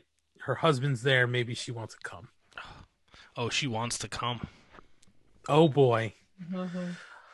But that oh, was you didn't like that, Kate? ex- You want to pierce my nipples, but you don't like the cum jokes? Well, yeah, because that's hilarious.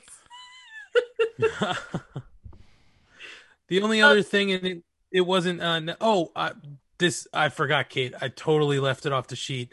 This was uh today was an anniversary for AEW, right? In AEW history, what was today? Remind us. Today was the one year anniversary of um, Brodie Lee's first match. So um, I don't think his debut proper because that was not a match, but of his first actual match on AEW Dynamite, which uh, is kind of mind blowing when you think about a just a reminder of the fact that his entire AEW career was in a pandemic, and b how just like everything else in quarantine, how long ago and how short ago that has that feels. Um, but just you know, I'm sure these will be popping up over the next year or so since we lost him. But Tony Khan put out a nice uh, remembrance statement about it, and uh, yeah, worth acknowledging for sure. Uh, did you know Daga is three and zero in hair versus hair or hair versus mask matches? Nope. Oh, If you could tell me the three people he beat, I will pierce my nipples without looking it up.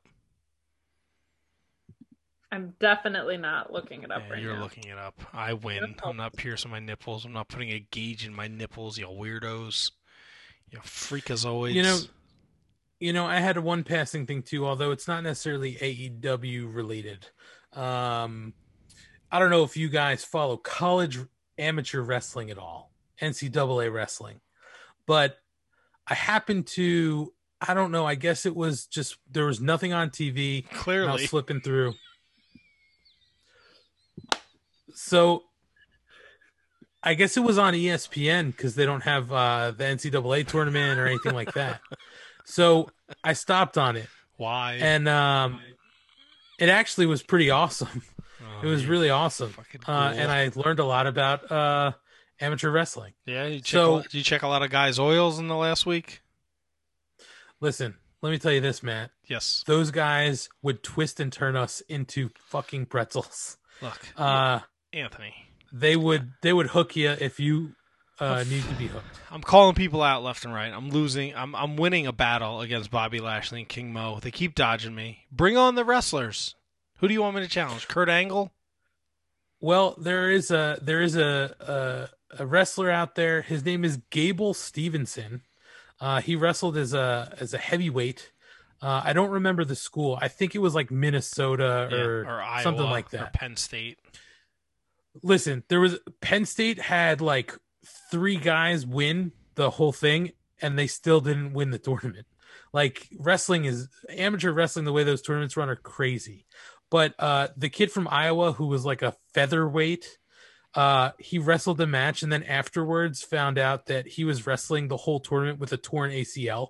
Like the kid was badass, and he was not evading. He was twisting this other kid up. But this uh, champion, uh, he's a heavyweight NCAA Division One uh, heavyweight champion, Gable Stevenson, um, and he tweeted Sunday uh, that he's going to be the biggest star that WWE has ever had. So he said he's already spoken to apparently Paul Heyman, Triple H, and others about joining the company, but he is focused on the Olympics, and this kid probably has a chance to win an Olympic medal.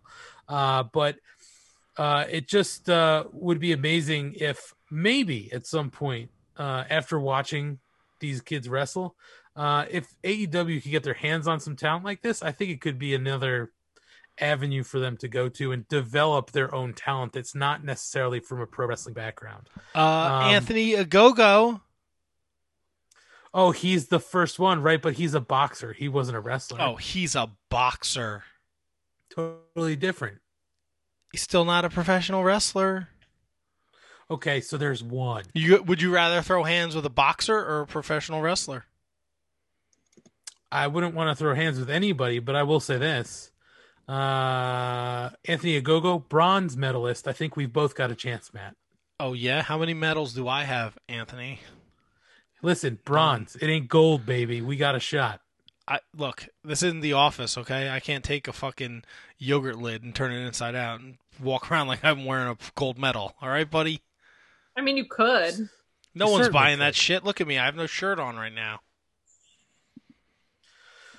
Yeah, nobody's buying that, that's for sure. So you Um, couldn't find anything else. You watch like you have like the shittiest taste in TV, buddy. Wow. Said He does. Murder Doc and Bob Ross guy. I mean, this guy's Listen, watching the if- fucking Grammys. He hates every second of it. He's like hate watching it. That's true. There was nothing on. It was a Sunday There's, night. there's always something on. You have the world at your fingertips. You can watch whatever you want. It's not true. There was nothing on. I flipped through all the movie channels. There was nothing on. I happened to catch amateur college uh, wrestling championship, and it was awesome. Dude, that takes so much athleticism. Nobody's kids are wrestling with these kids are wrestling with like their noses are bleeding and shit. And I'm like, I would have tapped out at that point. I've been like, he popped me in the nose. I'm done. He bopped me. You would say he bopped me in the nose. You don't belong in this on the mat. Then if you I bopped, you bopped me. Get out of here. That's why I don't do it. Clearly. Let me let's say That's let's go. don't do it. Let's drive to Somerset. Let's play a game of checkers on Kate's pants. Loser gets their nipples pierced. Kate is uh Kate, what Kate you are the skanking- whitest girl ever. What are those? What are you wearing on your feet? listen, Oh, Kate is gonna go Slippers. They're cozy slippers. Kate is gonna skank her way down the street to a Reel Big Fish or a less than Jake show, and she's gonna just two step her way all night when shows happen again. That's what she's preparing for. Saw less than Jake at like beer con or whatever in Atlantic City. They were not great. and I was not I wearing have- these pants. Well, you should have been. You would have fit right in. You're at beer con. Oh, why did you get so loud? Who me? Yes, you. Oh, I didn't do anything. I'm just sitting here. This has been such a great first episode of the Mark Order podcast. Boy, Yeah. we we have really just hit a wall here at the end. I mean, it is after one. True. Hit the music then. Let's Uh, go. So go to so join, anyway. jointhemarkorder.com is the website. That's where you can listen to this show. Uh, at Mark Order Pod on all forms of social media. Make sure you give us a follow every Wednesday night, right after Dynamite. It'll be some semblance of the three of us. Uh, usually, it will be me who is missing. You cannot fill the void. There will be no no one else is going to do the last hour of the show without a shirt on. That's That true. sounds like a challenge. We're gonna find someone. Good. You know what? Good luck. If you can find somebody who doesn't give a shit as much as me, then good for them. Kate, Kate, if you ever decide that you might want to do that, we are going to let everybody know well ahead of schedule so that people can be sure to tune in. First, you want me shaving Kate. the lady bits with No, women. Kate, Kate, Kate, it's all we're working the marks, Kate. Remember, we're working the marks. Jesus Christ. Yeah, you know what? We should take advantage of the fact that we do a podcast with a woman. We gotta get him in somehow, Kate. Just say you're gonna do something. All right.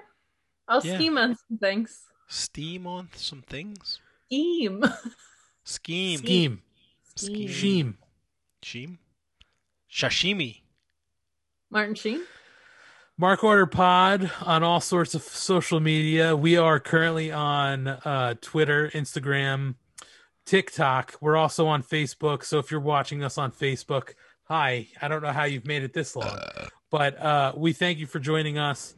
Um, give us a follow on everything. We're going to start putting more con- uh, content everywhere now that uh, you know we've kind of made the official switch. So stay with us. Um, we'll be doing that kind of stuff. We're going to be updating the website. Join Jointhemarkorder.com is the website. We'll start filling that stuff up and you can find the old episodes. And we are also in the Shining Wizards Discord hanging out all the time. So make sure you head on over. We'll link it from our side too uh, on our social. Uh, so just hit up the Discord. A lot of fun, a lot of uh, communities, different wrestling rooms, things like that. So uh, we talk about everything. Join up and let's have some fun. We'll be back next Wednesday with another episode of the Mark Order Podcast. This concludes the Mark Order Podcast. We now return you to your regularly scheduled programming.